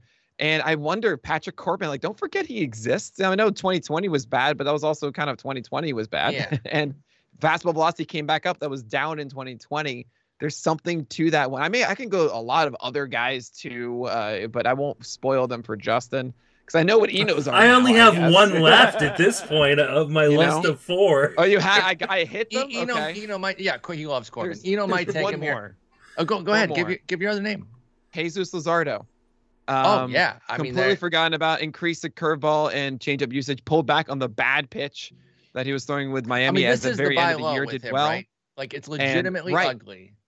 and someone that uh, I just feel is there is potential theoretically if he changes approach and all that, kind of like how Robbie Ray did. The one knock on the Heaney one is that Ray had high walk rates that Heaney's never had That's a true. struggle with. That's true. So as far as the approach change goes, it's a harder path than it was for Ray, who decided, "Hey, I'm just going to throw things in the zone. I'm just gonna of the throw it now, in the zone. Yeah, and y'all are going to have to deal with that." they're gonna right? hit some solo shots, but I'm not gonna walk anybody, and I'm still a strikeout god. And that's he just attack, attack, attack. So you know, we see that you have the four names here. Uh, Heaney's been discussed, and we hinted at Gray. Uh, you can of course still pick Jon Gray if you want, but but who do you like here for your next year's Robbie Ray? Yeah, I did have to write a who's finding the next Robbie Ray piece for Athletic, and Heaney was uh, probably the number one answer. But uh, uh, you know, that was uh, looking at free agents. So you know, when we're talking about fantasy, we can talk about you know people that are under contract. I think the uh, an obvious and he doesn't really fit is Blake Snell, but I, I think of Blake Snell because um, I think he just he, he did it late in the season, but he just needs Right. to slim down his arsenal, throw in the zone more, trust the slider, don't fall in love with that changeup again. Um, and I and I could see him uh, having an excellent year where he cuts the, No, he- cuts the walk rate. He is in love He with it though. walk Like rate. And, he, he, he thinks lo- this he really changeup, like he really, really loves it. I remember Nick. Remember when we um Oh my god. we had, we had talked about him at one point and and we talked about like what we thought his favorite pitches were and he's like oh i listened to y'all's podcast my changeup's my favorite pitch and we were like wait what we couldn't believe it we couldn't I've believe been it I've been dreaming of Snell to stop throwing that changeup since I came up with the Blake Snell blueprint. With the blue- Like, Blake Snell don't blueprint, even exactly. do it, man. Well, it was And, one of uh, the first things I learned from Mino was like uh, how somebody's curveball could be their changeup if thrown on a different plane, right? Uh, and it's like for him, and that's where Snell got successful last year. He finally Hmm. said, "I'm just going to throw my curveball to righties and lefties, just throw and it use a it as my off-speed pitch." exactly and you know And he's I'm a a- I'm a- high end version of this because he's pick 120 Yes. but if he popped off right. And was another, you know, a top 20 overall player, there's still a ton of value there. So it's a higher end version, but I think there are still reasons to to discuss a player like that. You also listed Jon Gray, uh, you know, getting out of Colorado, going to Texas. Texas is such a good pitcher's park right now. Globe, the new Globe Life, so good for pitchers. You had Heaney listed as well, and this one's a little bit different too. Christian Javier maybe hasn't had uh, the outright, out and out, full on success that a Robbie Ray had had before last year. But you like Christian Javier to finally get back in the rotation? Because I know I called for it all last second half, thinking that he would switch with Luis Garcia. I was dead wrong. Um, but Jav- Christian Javier, do you think he can get back in rotation this year? They have some health concerns with an old Verlander returning, McCullers. Is Javier set up to to get more innings this year in your in your estimation? I, I, I don't know. I don't know. Uh, I the, the the the flaw is obvious though, and that's why he ended up on this list. Is I just see him as a high stuff guy with low command, and Yeah. uh, that's why he fit Robbie Ray for me. If he if you told me he was in the uh, rotation, I would buy shares uh, by the handful. Same. Uh, with still the- going to, I think, by the uncertainty. Yeah, I think I will probably have some shares. He's also an interesting guy in a draft and hold versus um, like in regular NFBC Mm-hmm. because in a draft and hold, worst case scenario, you're sending him in as a good reliever. Um, Exactly. And they have value all your arms are kaput or whatever. Yeah. Mhm. So uh, I think the innings he'll give will be good. Uh, I wish it was closer to 150, 160 because I do think he has the stuff to do it. That's why I put him on the list. Justin. I also just wanted to shout out Ruben Niebla is now the pitching coach in San Diego, and uh, people speak of him in hushed tones around the industry. He's a, a god among men. So uh, I'm really kind of excited for all of the Padres pitchers.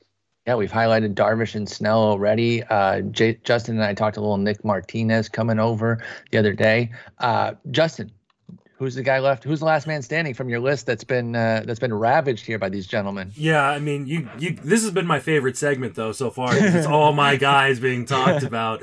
Uh, the the one guy that hasn't been mentioned uh, that was on my list um, had the second best CSW percentage of pitchers with at least 130 innings last year. Does a great job at limiting hard contact. Uh, has a damn good walk rate, gets strikeouts, uh, is in a fantastic park. His one reason why he is disrespected year in year out is injury. But last season, through 138 and two thirds innings, it's Alex Wood. Ah, Alex Wood. Okay. Yeah, he wrote down. Charlotte, North Carolina product, baby. Yeah, I mean, listen, Right he, down. he's good when he pitches often, right? Like that's the thing. And then you talk about the health piece. He he could be he could be a stud, and he's not uh, he's not getting a ton of love in the market still because of that long history of health. I think that's the the, the key factor there. Uh, so it makes him easy to buy and, and take that shot on L. He doesn't have that funky transformer delivery anymore either. He changed his arm slot so it's more Mhm. normalized. So it's not that you know I'm going to it's a little- out. it's a little It's on your funky. There's still some It's still not as play. funky. So maybe the Yeah, back yeah. can hold up a little better because it's not as it's not as Write down on your paper. demanding as it was. He No, wrote no, down no, no, what- no, no. That, that's for the Cedric Mullins one, you know. Oh, The, Yeah, pa- the for the paper hitting one. one. The paper But, one's uh, gonna be revealed on this next one here. Go ahead. Nick. 92 Okay. mile per hour fastball finally again for Wood last year. Yep. It went back up finally. That's how it was when he was a stud with the Dodgers. His changeup was better back then, but now the sliders, the fantastic CSW pitch there. I really like that pick, Justin. there's a handful of these guys that that live kind of in the lower uh, register on velocity that when they're when they're at their peak they're a completely different guy and you would think like what's the difference between 90.5 and 92.1 it could be a world difference uh, Especially uh, when it's coming from the left hand side. yeah yeah exactly so i like the alex wood pick too great picks there gentlemen next year's cedric mullins justin we're going to start with you. A reserve pick to become an elite power speed stud. So it's pretty wide open.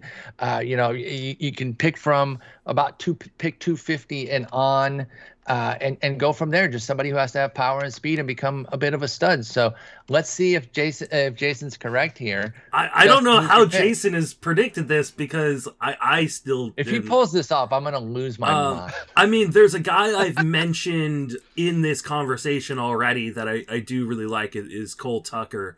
Um, and then there's a guy that I've liked forever that this may be the time for him, and that's Bradley Zimmer. So I don't know. Boom!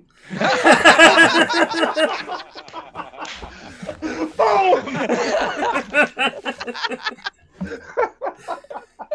Oh, That's wonderful. Amazing. We start. That's so. That's so excellent. All right, go ahead. I think you got to go with the Zimmer one now. And Yeah, I- I both. guess I have to talk about go- both, but let's talk Zimmer because you have loved him for a long. time. I have loved Bradley Zimmer for for as, as, as long as I've been in the industry. Uh, I was a big fan when he was drafted.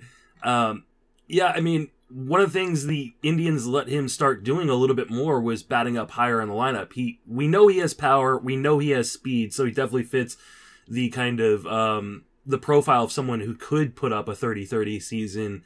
Uh, the question is, will he make enough contact? There's still a lot of doubt about that, and I think that's the only reason why I'm hesitant to even put him in the conversation. That being said, there aren't a lot of guys that have that potential, and Bradley Zimmer definitely does if he can figure out a way to make more than 66% contact.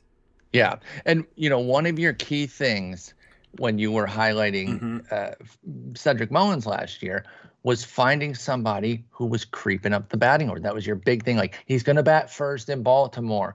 Everything else, you know, there's other things I like, but the one thing I like is that he's moving up the lineup. And that's what Zimmer was. He, he wasn't fully the number one guy un, uh, untouched there as leadoff, but he started to move up. And in September, he was getting at bats at one and two. So if he starts to bat higher and can stay healthy, I could totally see that one. That that was an amazing. He moment. walks. He well walks done, a lot, Jason. so he could yes, definitely he lead off. So he'll get on base a bunch. Uh, Eno, you're Cedric Mullins, reserve pick to become an elite power speed stud. Who do you like? Uh, I'm surprised I'm saying this because I don't actually love this guy as a player. And the first time I ever asked him uh, if, what sport he liked best, he said football. Anthony Alford. Oh, okay. Uh, Remarkably athletic. Uh, in the second half, uh, he had a 35% strikeout rate. And uh, if you look at the rolling graphs, he was actually flirting with like a 27% strikeout rate if he gets to a 27% strikeout rate, he could really break out. Uh, if he has a sub 30% strikeout rate next year, he could really break out because there is a potential there for speed, power. Uh, the barrel rates are already there. It's all about strikeout rate. Sometimes these guys just figure something out, make enough contact to have uh, great years, and the physicality is there. So, Anthony uh, my other answer was Akil Baddoo, but like He's too good. His ADP. yeah, yeah he's, he's, he's too good. I'm, I'm super high on him. In the tenth or something. yeah, I, I, set a new min on him uh, in the draft that we're in right now with with taking him at to lead off the eighth round. I love Akil Baddoo with Anthony Alford, going to be age 27, a guy a lot of us probably have felt like he's been around forever because he kind of has. He first debuted for eight plate appearances back in 2017. So he's been around for a minute, but he's only accumulated 236 plate appearances. With Pittsburgh now, uh, he got 148 of those 236 plate appearances. He went five and five in that time. He went five for 11 on the bases, so he wasn't making the best choices. He was just kind of going when he got on base, but he showed some power too. I really like that name. You know, that's a great call, and he is free. I mean, there there is no mm-hmm. cost tied to Anthony Alford, so that's a great call out. His ADP right now is a hot 600, one spot below Edward Olivares, who maybe one of you put on your list as as your guy for Cedric Mullins because I still love Edward Olivares, even though he must he'll be sent down 500 times this year. Jason, your next Cedric Mullins. You already pulled off the the Penn and Teller s um, the moment of the podcast of, of, writing it down before he said it. Is this your card? Great, great job there. So you know you don't even have to do much here because you already won this segment. But who's your pick for Cedric Mullins? Next? That's the thing. As I was as I was trying to find, okay, who could I? You know, Zimmer was the first name, and I was like, there's no way I can put him because Justin goes first. and Justin's going to take him. So it's just like that was that's where I went. But you know, getting back to the who's this year's Robbie Ray theme, it's like it's not what Cedric Mullins is, it's like who he was. Yeah, he was somebody that was going to play daily for a very bad team. Yeah, that's why uh, I like the somebody, one so if much. somebody's going to be a 30-30, then they're you know, if they're on a good team, then they're already well gone by our ADP measure. And so I'm trying to look for talents on bad teams that are going to get opportunities. And I have two names. I don't think I'm stealing anybody, but uh, the two names I came down with once I eliminated Bradley Zimmer was Clint Frazier and Rougned Odor. okay. Odor's Odor's hit the 30. Um, he's run recently, uh, and now he's in Baltimore. We're in the same conditions that Cedric Mullins was. Great home park because Mullins hit 27 of his home runs in Baltimore. Uh, and so he's got the the condition to do that, or, or majority. Maybe it was 22, but it was a large percentage of his home runs. And Odor's got the same thing. And Lord, and Baltimore's not even paying his paycheck. Somebody else uh, hit me up on Twitter and reminded me that the Rangers are actually paying Odor's salary this year, and they Baltimore's paying them, a minimum salary. So it's like he can play as much as he wants, and he should have the opportunity, and maybe he does move on. Frazier, same thing with the Cubs. I mean, they gave Patrick Wisdom all those at bats last year. The guy struck out 41% of the time, but he also hit 28 homers. And the aforementioned Frank Schwindel, it's like they're giving anybody a chance to play right now. And it, this requires volume for guys outside the top 250 to get a 30 30. It requires volume. And those are the top two, with Odor being the first choice uh, for me. I like that. And I know you're in on Odor. It was a great way to bring him in uh, into the mix here because you did write him up in your AL East bold predictions at RotoWire. Go check that out as well. Nick, I, I tried to leave you out of hitter things as much as I could, but you couldn't Yeah. get away with it completely. So we need to know your next year's Cedric Mullins. You wrote here that it was going to be Zach Thompson. That's a pitcher. That doesn't make sense. well, if you've noticed, I've been actually completely quiet for the last 10 minutes as I go type away and try and figure out how I'm supposed to answer this. See, I know Um, his so- answer here too. I should write it down. I, I know. this- talk for just a minute, but I'm going to write your Yeah. answer down Well, I have I have 3 of them. okay, great. Let's let's hear. Okay, 'em. because I did exactly what Jason said. It was what is Cedric Mullins to me? He has to be a leadoff hitter for a bad team. Okay. So I went through them. I was like, oh, cool, Baddoo. And I was like, oh, wait, no, too good. Uh, Trent Grisham, not sorry, too bad. So there are three guys. I actually thought the first one was going to be taken. Rafael Ortega. that goes the- back to for the Cubs. Cubs. Yeah, He just let had double digits home runs and, and stolen bases last year in about 110 games or so. Mhm. Maybe there's something that unlocks there. All right. I'm going to say my favorite one last. Um, I think Alex Chamberlain would be happy for me to say Josh Rojas. Yes, he would. I, I would and. There's, I- I like there's him as still well. potential I'm there. hoping. There's also the Hoping. other Rojas in Miami. Maybe he's leadoff, Miguel Rojas. but yep. I don't think that that's actually going to turn into a 30 30. I think my favorite one that I would be like, you know what? Why not?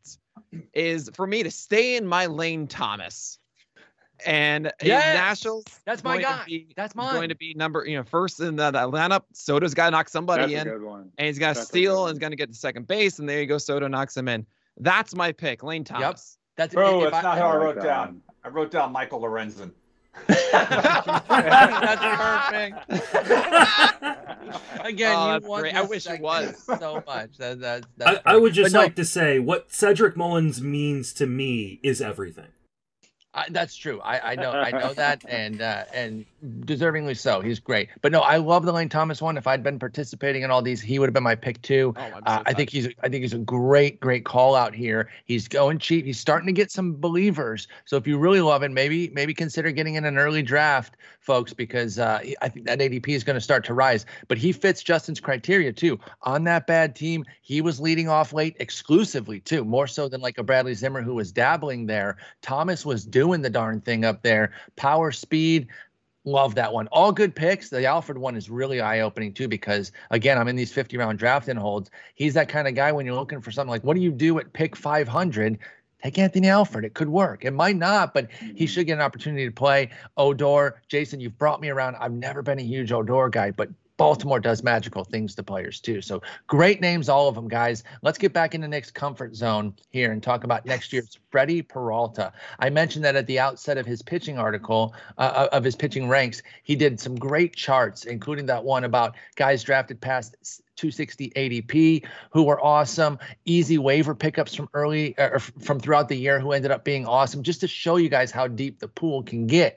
Because if we had told you Freddie Peralta was going to do that, what he did this past year, uh, this time last year, you'd have been like, I don't think so. I mean, I like him, but I don't know about that, right? He had his believers, but even they probably couldn't have fathomed that level of excellence. So it's an SP outside of pick 250 who becomes a stud. Stud is a little bit of an open term, so it doesn't have to be as high as Freddie Peralta. It just has to be somebody going later who becomes an absolute beast. Nick, let's start with you. Since you did so great in the hitter category, you get to go first. well, it's funny because I did no research for this. I just assumed I would have an answer.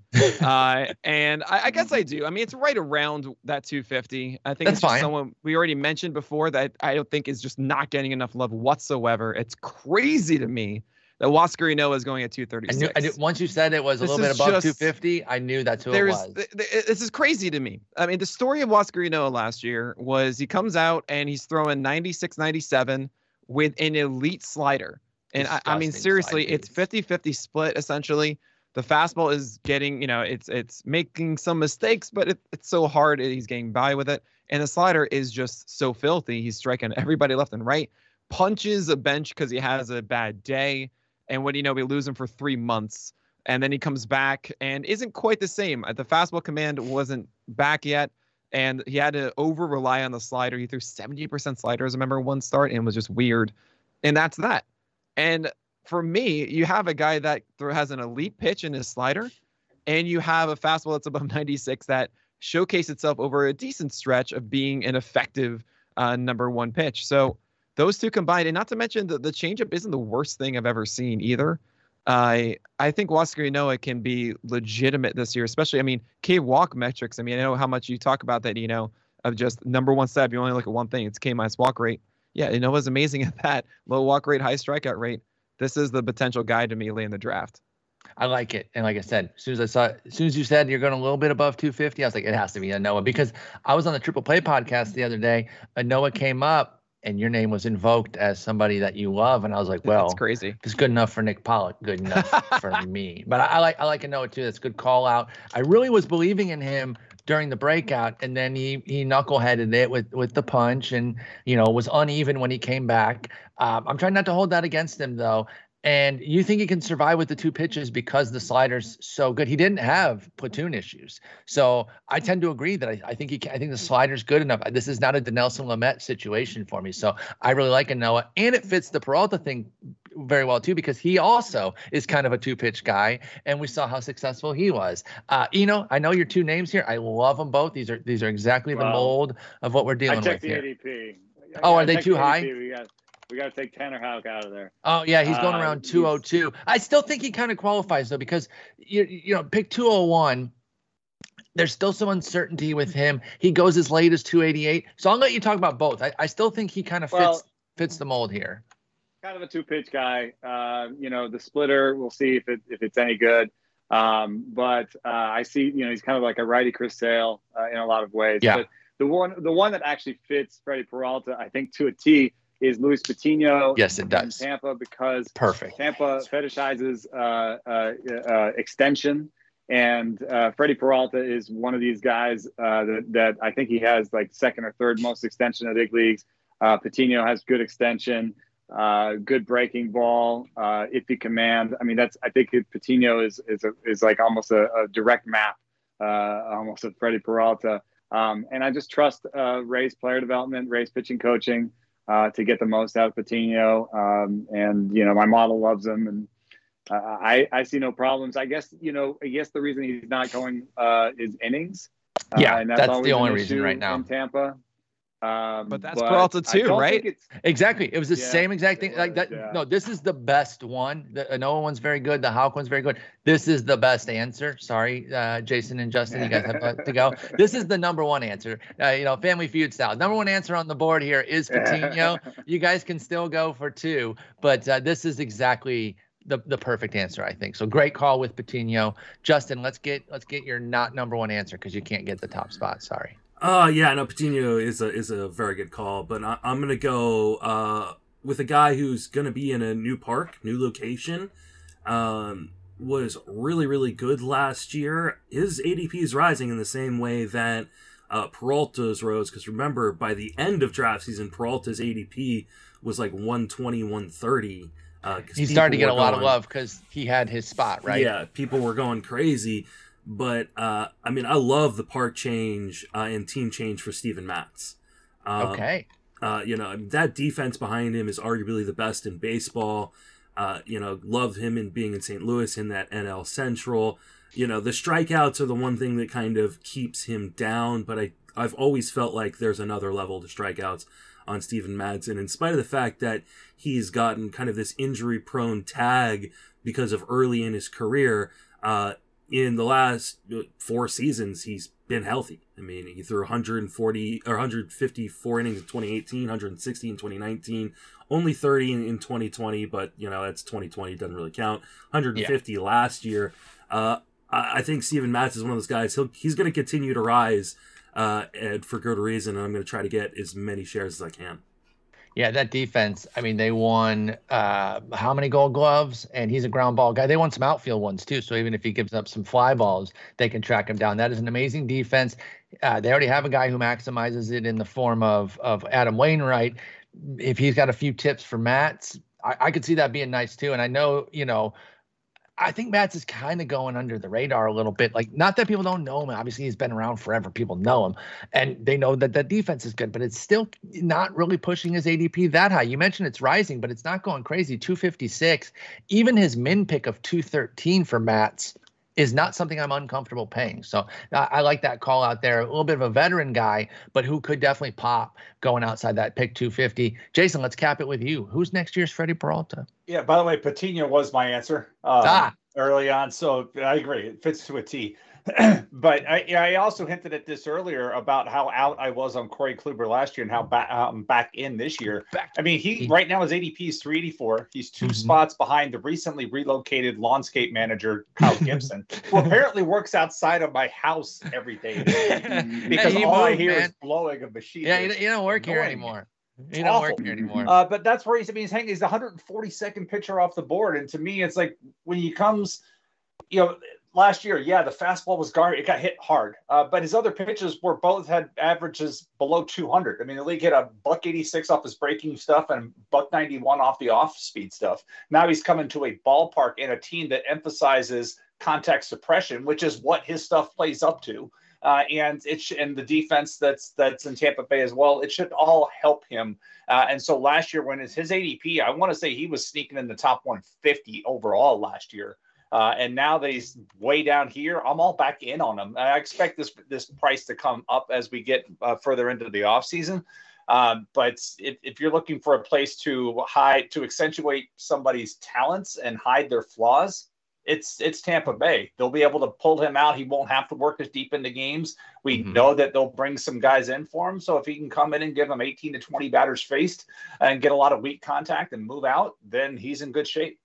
I just adore Kluber, so I, I, hope you're right. By the way, just a little uh, uh, tying some bows on some things. Kluber's main event ADP was 162, so right around that 150 you mentioned. Probably not quite as high as you had mentioned, Justin. He did get up to 186 though with his ADP in the main event with a min of 133. So maybe some of those very tail end main events, he was starting to creep up, and that's the point. These guys will pro- like all the candidates that y'all mentioned will probably start to move up. Like Patino could follow the exact Peralta path to where you're getting them three something right now, and then you have to pay inside the top 200 going in. So if you if you agree with Eno, uh, and I guess the rest of us because we all seem to agree that the Patino pick's very nice, and you want to get in on it, earlier drafts are probably better because I think Patino's got a green arrow next to him and he's only going to go up. There's uh, one other. Yeah, I thought Justin you were going to do, which is Jon Gray. Uh, yeah, Jon Gray, about a new place. We, we hinted at yeah. him with the with the Robbie Ray one. Again, I think that that park is gonna like. Obviously, he got on a course. That's great, and I know he, he pitched better there with an ERA. I don't care going to Texas, I think is is huge. That Globe Life Park plays so well for pitchers, and I still think it's kind of a hidden gem because they don't have any good pitchers, and so we don't think about it. Like I don't think anybody's picking AJ Alexy because of the park. No offense, Glenn Otto, I know he's a big. Actually, I do like Glenn Otto though. To be honest, that's a great park. Just a, I mean, just as a, a, as a baseball park, I got to go there this year as park number twenty nine. Uh, Very nice. It's a great ballpark. I'll, I'll be going. Well, I did all year. 30. I, fin- I finally got to Kansas City, so I got all 30. But I went to Cleveland, Texas, wow. and Kansas City last year. But the Texas That's part, incredible. I was pleasantly surprised. I have not been to the new one yet. I will be getting to it this year. You know, barring anything uh, going haywire. And so maybe I'll maybe I'll see Jon Gray pitch a gem there. So that's a good call out as well. Or Kyle Gibson. But uh, no, he's in Philly. Is he can play interleague game there? Uh, this one. Wander Franco. Who is next year's Wander Franco? Top prospect who just dominates off rip. Eno, let's start with you.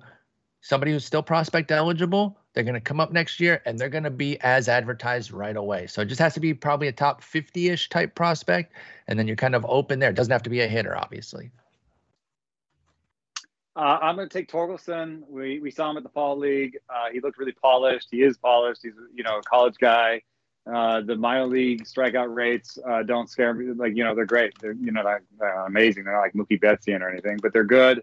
Uh, we saw power, power to all fields. I thought we saw even some development over time in his at bats where he showed like he might got beaten one at bat and then he'd come back in the next at bat and do something different.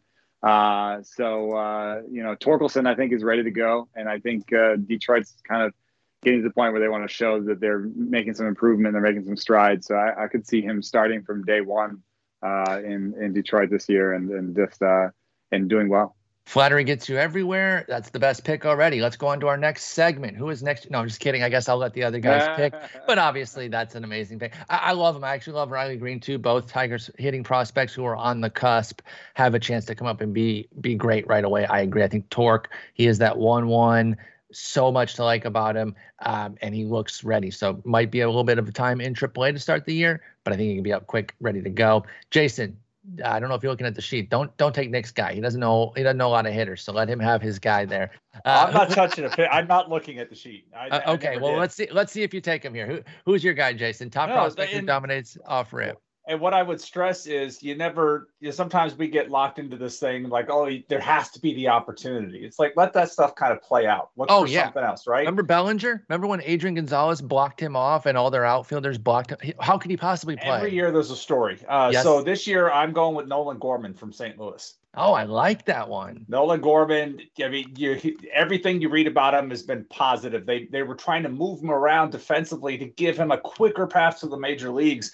And one of the other things that really jumped out to me with him, his strikeout rate the last three year, the last three uh, levels he's played at, 32%, 27%, 19%. Like normally that's the other direction, but he's getting exactly. better as he's moving up the chain. Uh, and to me, it's like let something, whatever's going to happen in St. Louis, let it figure itself out.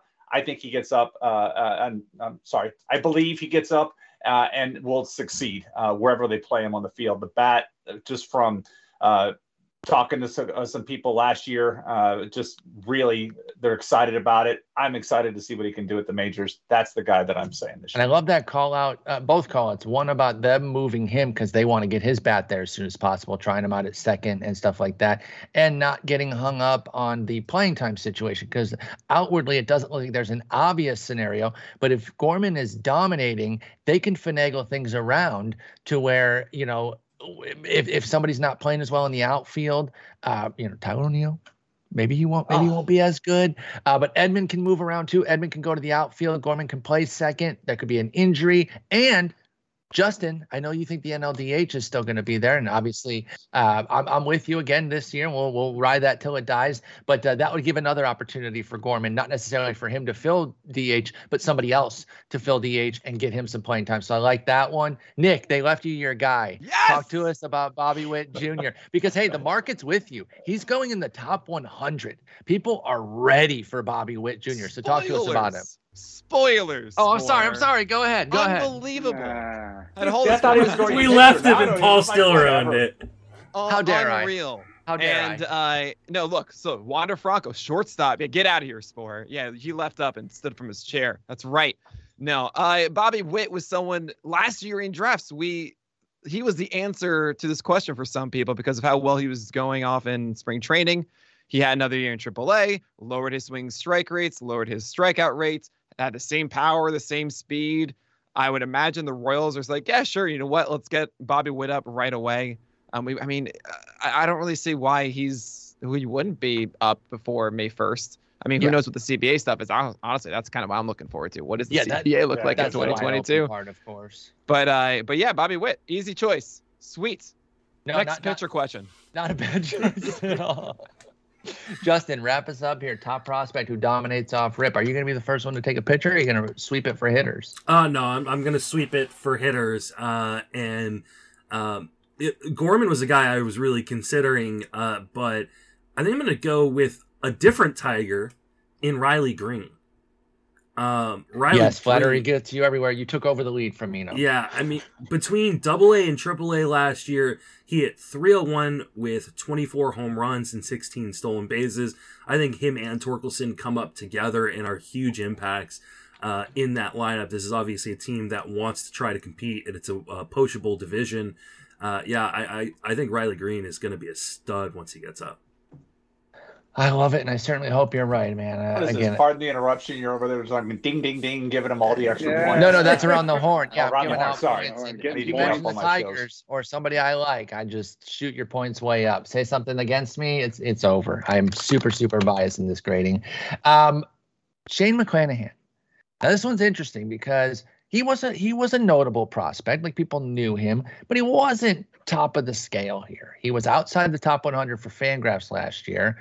Uh, so we're looking for a non-top 100 prospect who dominates off rip. Again, you can go hitter or pitcher. I'm using McClanahan as the guy, but it doesn't mean you can't go for a hitter there. Just has to kind of be outside the top 100 prospects right now. So somebody that's that's known to prospect folks, but maybe not super known to the uh, to the non-prospect lovers. That can go crazy right away. Jason, we get to start with you on this one. Can we stay in the same area? Can I go with the 331st pitcher by ADP and Tommy Romero from Tampa Bay? If you tell us who that is, sure. Tommy yeah. Romero across double A and triple A, 110 innings pitched, 145 strikeouts, 189 Whoa. averaged against, was protected on the 40 man roster, so he wasn't eligible for the Rule 5, and was in double A and triple A last year. He's 24 years old.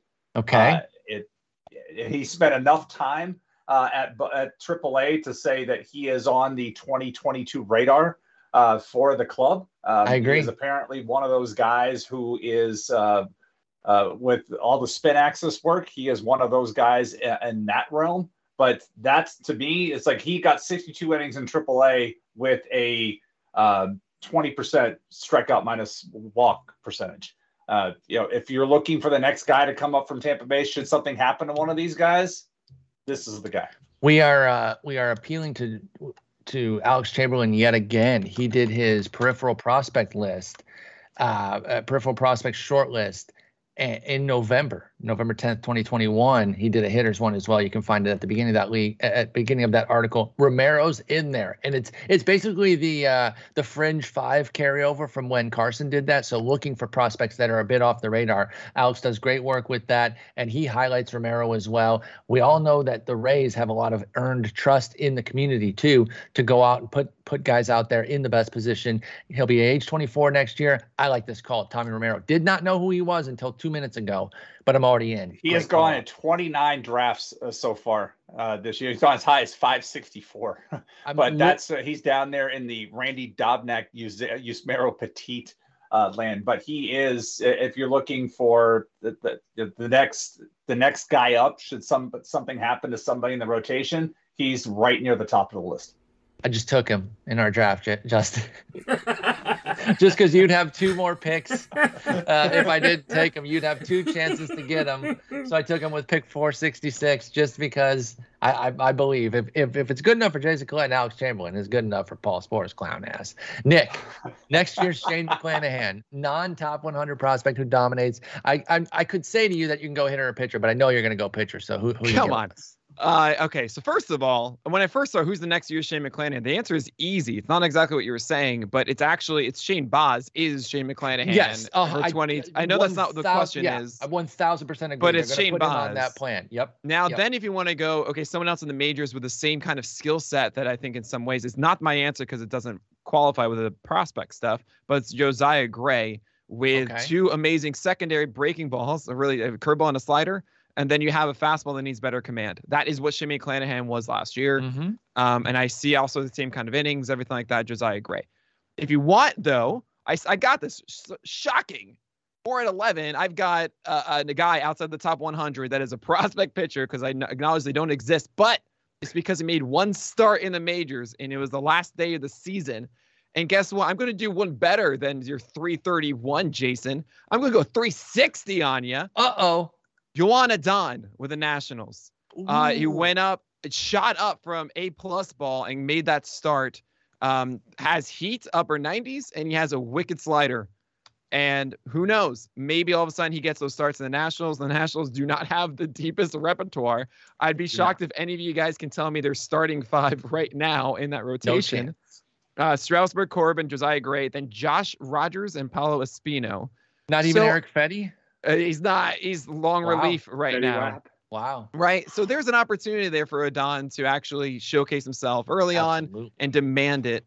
Um, I'm not necessarily saying he has that deep of a repertoire that McClanahan has, but I'm going to be taking a look at that if he can harness that velocity a little bit and be throwing a ton of sliders because there is some potential there. Joan Adon, it's it's spelled like Joan, but it is pronounced Joan. I believe you have that pronunciation perfect. And then A D O N for the last name for those that want to look it was the first up. time for anything. He he did he did have a really nice uh, three level season. He kind of got a little sprinkle of the majors in AAA. I guess four level season, excuse me, high A, double A, triple A, and the majors for Adon. He'll go into AAA and start, might not come up for like a month, but then when he does, he's got a ton of swing and miss stuff. The velo's there as well. Yoan Adon. I'm going to include Josiah Gray on your on your list there because um, he doesn't perfectly fit it, but I think he's in that realm. And I agree with you, by the way. Baz is going to be McClanahan in terms of how he's going to be used. That's the innings plan they're going to be on. But again, that's not what we're looking for in terms right. of this. Great call out though. Gray's a good call too. I love his stuff. Yeah, I, I, still I can't I can't get off the Josiah Gray train despite all the homers. I don't care. I'm I'm I'm diving in. Justin, non non top 100 prospect who dominates off rip. Who's next year? Shane McClanahan? Uh I, I didn't realize we were we, we were able to do hitters, so mine's a pitcher. Uh, and this is a guy uh, who's being drafted in a few drafts. Uh, average or ADP right now is 735. um, so super. Wait, let me super. see if I can guess because I'm I'm down here already since I was looking up Adon. Is it Brailyn Marquez? No, it nope. is not. Uh, he's more. I think he's a top 100 prospect. Go ahead. Who's your guy? It's Brandon Williamson of the Seattle Mariners, uh, who's got four uh, four pitches, has shown I think good enough control and decent command, but a ton of strikeouts. Uh, I know people are going to be kind of swooning over uh, Kirby and Hancock in that Seattle uh, mm-hmm. kind of the Seattle minor leagues uh, or their pitching. Kirby Hancock. Uh, I, yes. I, was going to say that too. When you said Kirby and Hancock, I, I was trying to figure out a way to get to the Herbie Hancock. You got there. but uh, I think Williamson may beat them up there. Uh, you know, uh, finished in Double A, 67 innings, 348 ERA, uh, with uh, a 33% strikeout rate, 8% walk rate. Um, I think he's the most finished of, of their prospect uh, pitching prospects who are, who are next to come up. Uh, so super super cheap gamble, fiftieth round of uh, you know NFBC fifties or DCs. Uh, Brandon Williamson's my guy. Yeah, I think that's a really interesting call. They have another guy um, in Seattle that isn't one of the two that you're talking about because uh, Kirby and Hancock oh, are top 100 guys. Because I'm about to say it. Okay, go ahead. Talk to us about about MB. Too. Matt Brash, baby. Matt Brash, baby. so I think uh, you know I think he's close to. Uh, um, I think they even called him up and he didn't pitch. Um, yes. And uh, so he's in he's in some places as as a non prospect. I don't think he ever was a top 100 prospect. I also see maybe he has to follow the Shane McClanahan uh, in the bullpen first uh, situation. Um, so I, I, I can't say that I think he'll necessarily give you 150 innings as a starter this year. However, I just wanted to throw out there that a coach that has worked with him told me that Matt Brash had the best slider he's ever seen. Uh, and that coach used to coach in the Indians organization.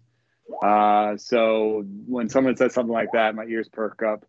Um, and uh, I'm excited to see him. He had 150 strikeouts in 100 minor league innings he, he, was sick. And yeah matt brash is exactly the name i was going to say that williamson reminded me of. Both those guys again kirby and and hancock get the love and they should which by the way seattle fans I, you just had that fun season there. There's more on the way. And we just mentioned four pitchers who are on the way in addition to julio rodriguez and some hitters noelvi marte. A lot of bright future there in seattle.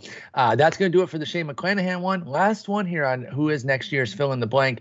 Vladimir guerrero and all I mean right here is a third to sixth round range guy, a young bat who just takes the leap, who finally fulfills the top level uh, hype that that that we believe that they have. Again, you can go. Oh no, no, this one has to be a bat. You, you can't pick a pitcher on this one. So I said, uh, young bat who takes the leap, third to sixth round. Justin, you get to start us off here.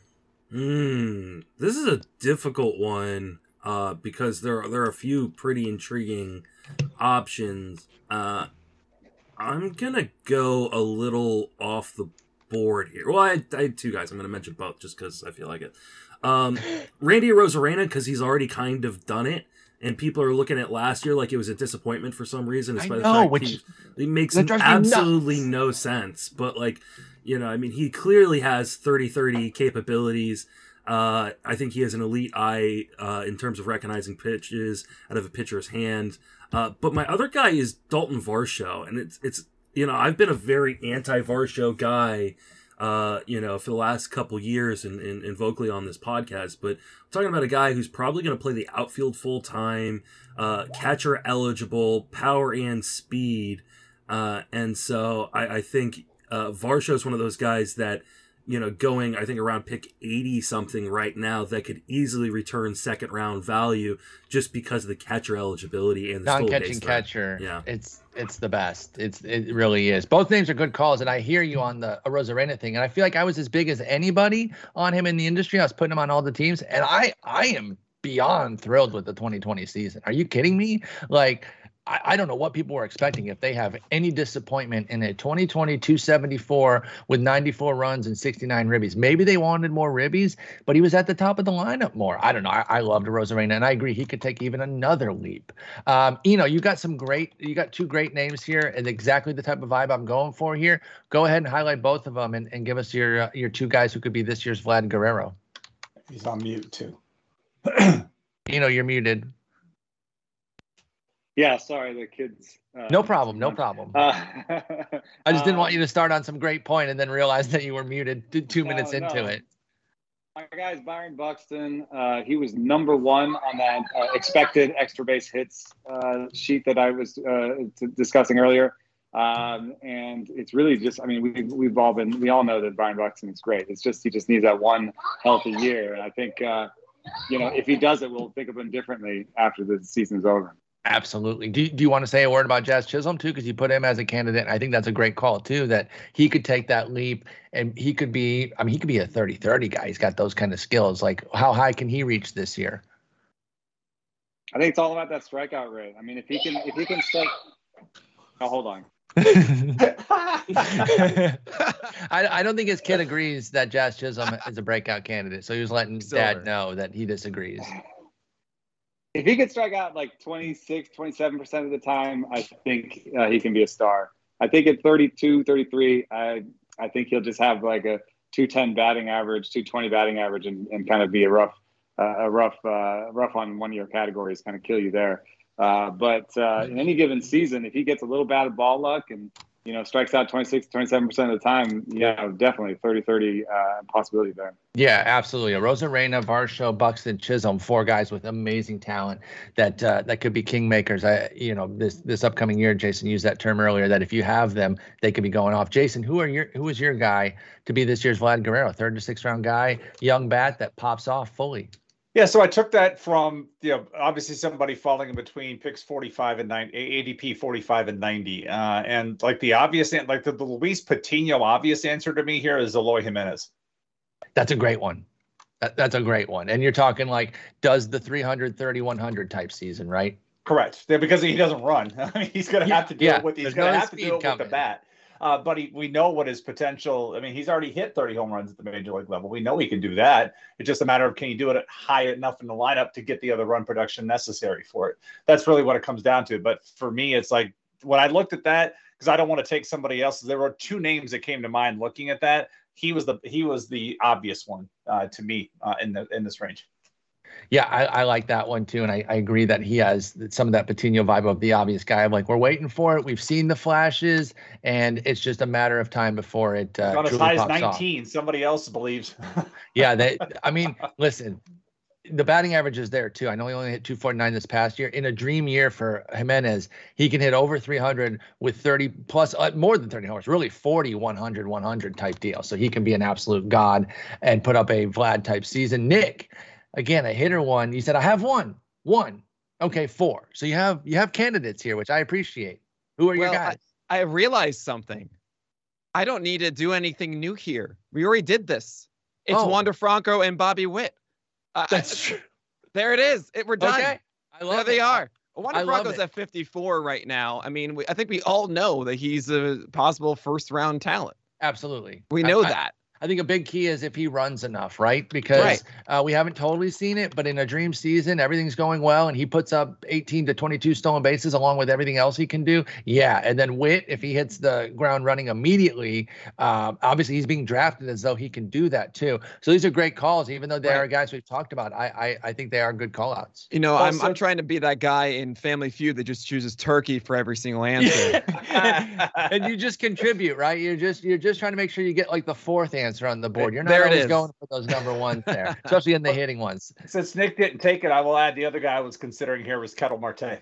Yes. Um, mm. God, could we finally get him? And this is, by the way, he's my number one go-to guy when I say about how much run, uh, about much about how much running is a personal choice as much as team because he could steal 30 bases running backwards i feel like and he has no desire to do it. So Mm. hopefully he comes in fully healthy finds a little interest in stealing and becomes an absolute monster because the sky there's still a sky high ceiling for Ketel Marte. Great call out. Me, all right. me and Ketel Marte, no desire to run. same same let, let Not me even join when that chased. let me join that tackle group. me. All right, now we get to the fun. Okay, all that was that was that was work. Okay, you guys were putting in excellent work, and I appreciate it. Now I turn it over to my co-host Justin here to lead us in a game of reliever or congressman or House of Representative, whatever. Uh, a politician is basically what we're going for. So take it over, Justin. They are all congressmen. So Okay, wonderful, wonderful. So I am going to say a name, and it is up to you guys to decide whether or not this person is a Major League Baseball reliever, so in the majors, or at least according to roster resource, uh, or a member of the U.S. House of Representatives. So we're going to start with John King. What what order are we going on? You got to call us Uh, out. Paul, go ahead first.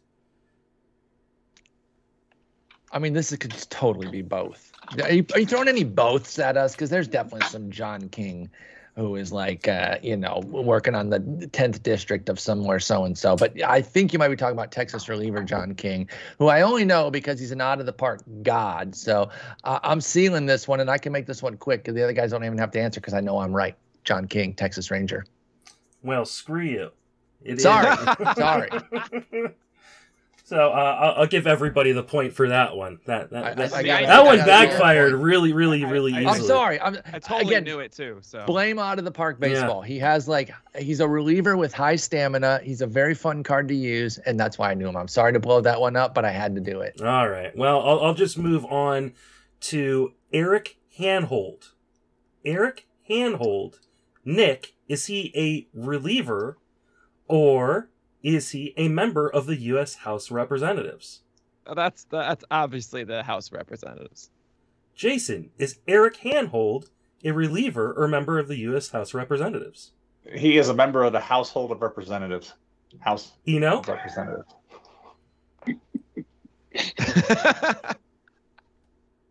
Or you're on mute again, Eno. Eno's muted.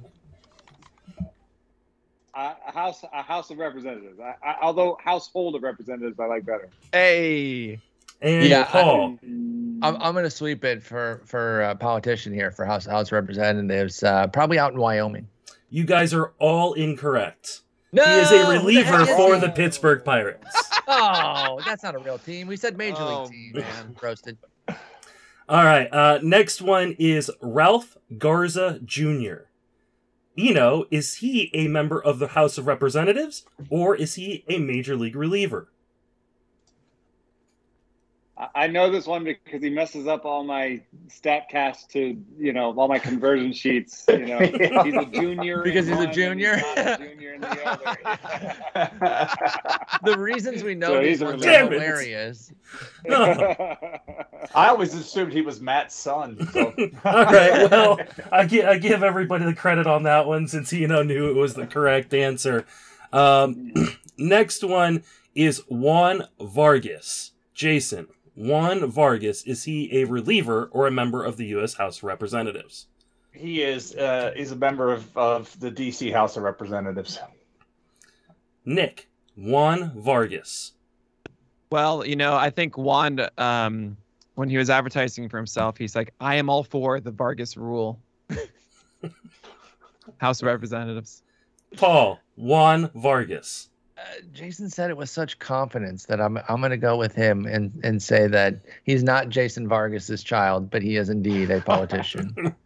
Eno, Juan Vargas. uh, just in case they're all wrong, I'm gonna say reliever.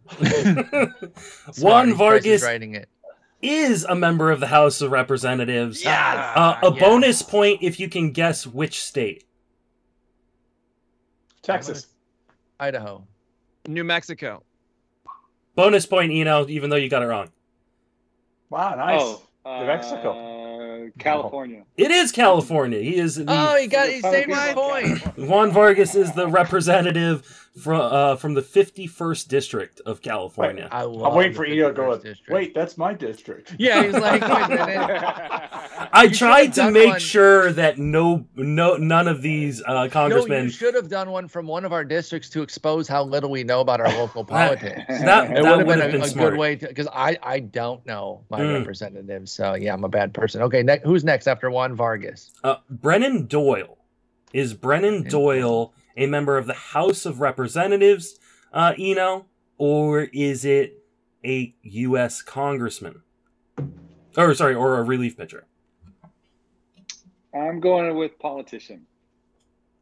Jason. He makes rules in the House of Representatives. oh, Doyle rules. Nick, I mean, the way that you messed that up, Justin, it's definitely a politician. Paul, I just use other people's answers. Nick sold me on that categorization, so I'm going to go with Nick and say politician. yeah, I did mess it up. He, he- he is a politician. For a bonus point, what state? He is a Democrat, by the way. Okay, Brennan Doyle. Go ahead, Illinois. What did you say, Paul? Massachusetts. Uh, they said Illinois, Massachusetts. I'll say Iowa. I will say uh, Pennsylvania. It is Pennsylvania's second Dang, the last guess Wow. keeps getting it. The last guesser keeps getting. By the way, you might hear typing after each name. I'm putting them in the spreadsheet, in the rundown sheet, folks, just so no one thinks I'm cheating, because it'd be the lamest thing in the world to cheat at this, this is game. a Paul Stars competition. Yeah, yeah, exactly. I want to make sure that the integrity is here. Uh, so when people hear that typing, it's just me putting the name in our rundown so that we have so Not people can play at home. Not cheating. Not cheating. The, the next one is Trevor Stephan. Trevor Stephan. Paul, first? is he a major league pitcher or is he a member of the U.S. House of Representatives? I think I, I think I know this guy. I'm not. This is not like the John King one where I'm like, I know this guy. I can say things about him. I think he pitches for Cleveland, so I'm going to say I think pitcher. Nick. Now, my uh, my instinct is normally two first names. I don't trust them, so then politician. but I'm going reliever here. Jason. Yeah, I'm going reliever, and I think he pitches in Arizona. I think. And Eno. You're muted again. Sorry, these kids are. No, it's no problem. Uh, going going with uh, reliever. It is a reliever for the Cleveland Guardians. There, Ah, there yes. you go. Yes. Uh, Yeah, I, could, I couldn't place anything about him. It just was a, a inkling there on on him being for Cleveland. I think I Uh, was going with the Stefan Crichton. That's the pitcher I had in mind with Arizona. I, I have yes, yes, Ah. exactly. I have two more. Um, Okay. let's see. Mike Gallagher. Is Mike Gallagher a pitcher, or a relief pitcher in Major League Baseball, or is he a representative of the U.S. Congress? Jason, he is a representative of Congress. Nick, Reliever. Eno, reliever. Paul. I can't stop thinking about Sean Gallagher, who I, I thought was going to be good when he pitched.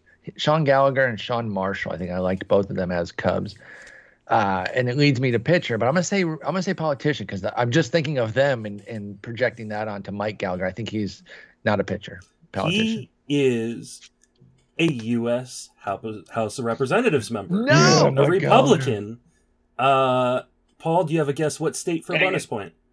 Maine. Nick, Let's go with uh, Mississippi. Jason, Everyone guessing M Wyoming. State. Ah, uh, Eno, muted. I'm going with uh, Texas. incorrect. All of them, Wisconsin. Ah, And the last right? one, the capper. the last we one got? should be an easy question.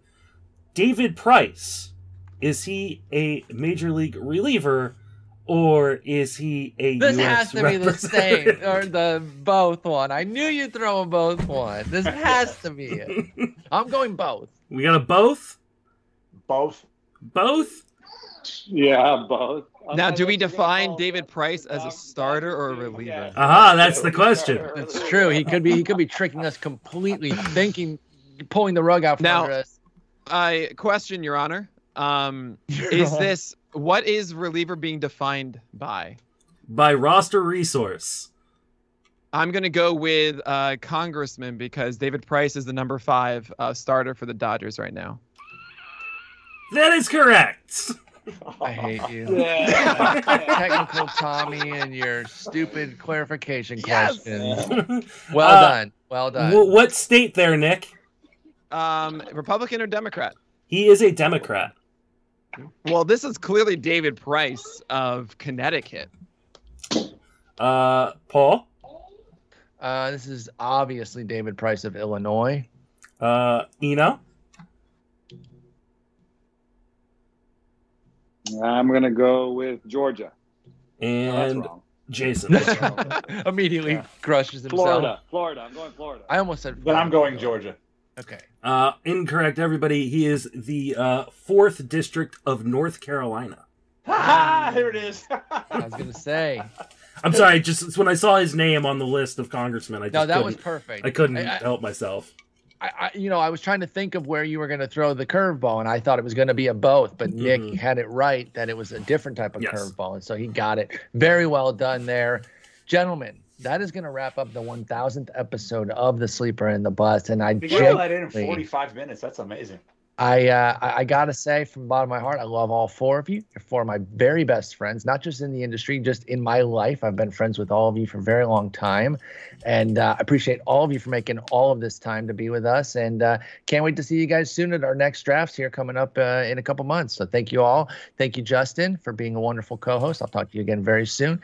Thank you, Nick, for being a wonderful co-host and friend. I'll talk to you on a fireside very soon. Yeah. Jason, thank you for being my longest friend in the industry, introducing me to the forecaster, and being an all, all around amazing person and a bit of a father figure to me over these years. You keeping me on the straight and narrow there from those early years at Roto Junkie. And Eno, Anything I- for you, Daddy Fat Sex. I owe so much to you. know. Uh, you are an amazing person, and uh, there's a reason you're so beloved in the industry, and I, I- I share in that love. I love you, man. You're the best. So thank you for everything that you've done in this industry and for me specifically. You speak- And, And he's- uh, love to you guys, and congratulations on a thousand. Thank you. All right, that'll wrap Kids it up. too. gentlemen take care justin i'll talk to you again early uh, next week Take it easy.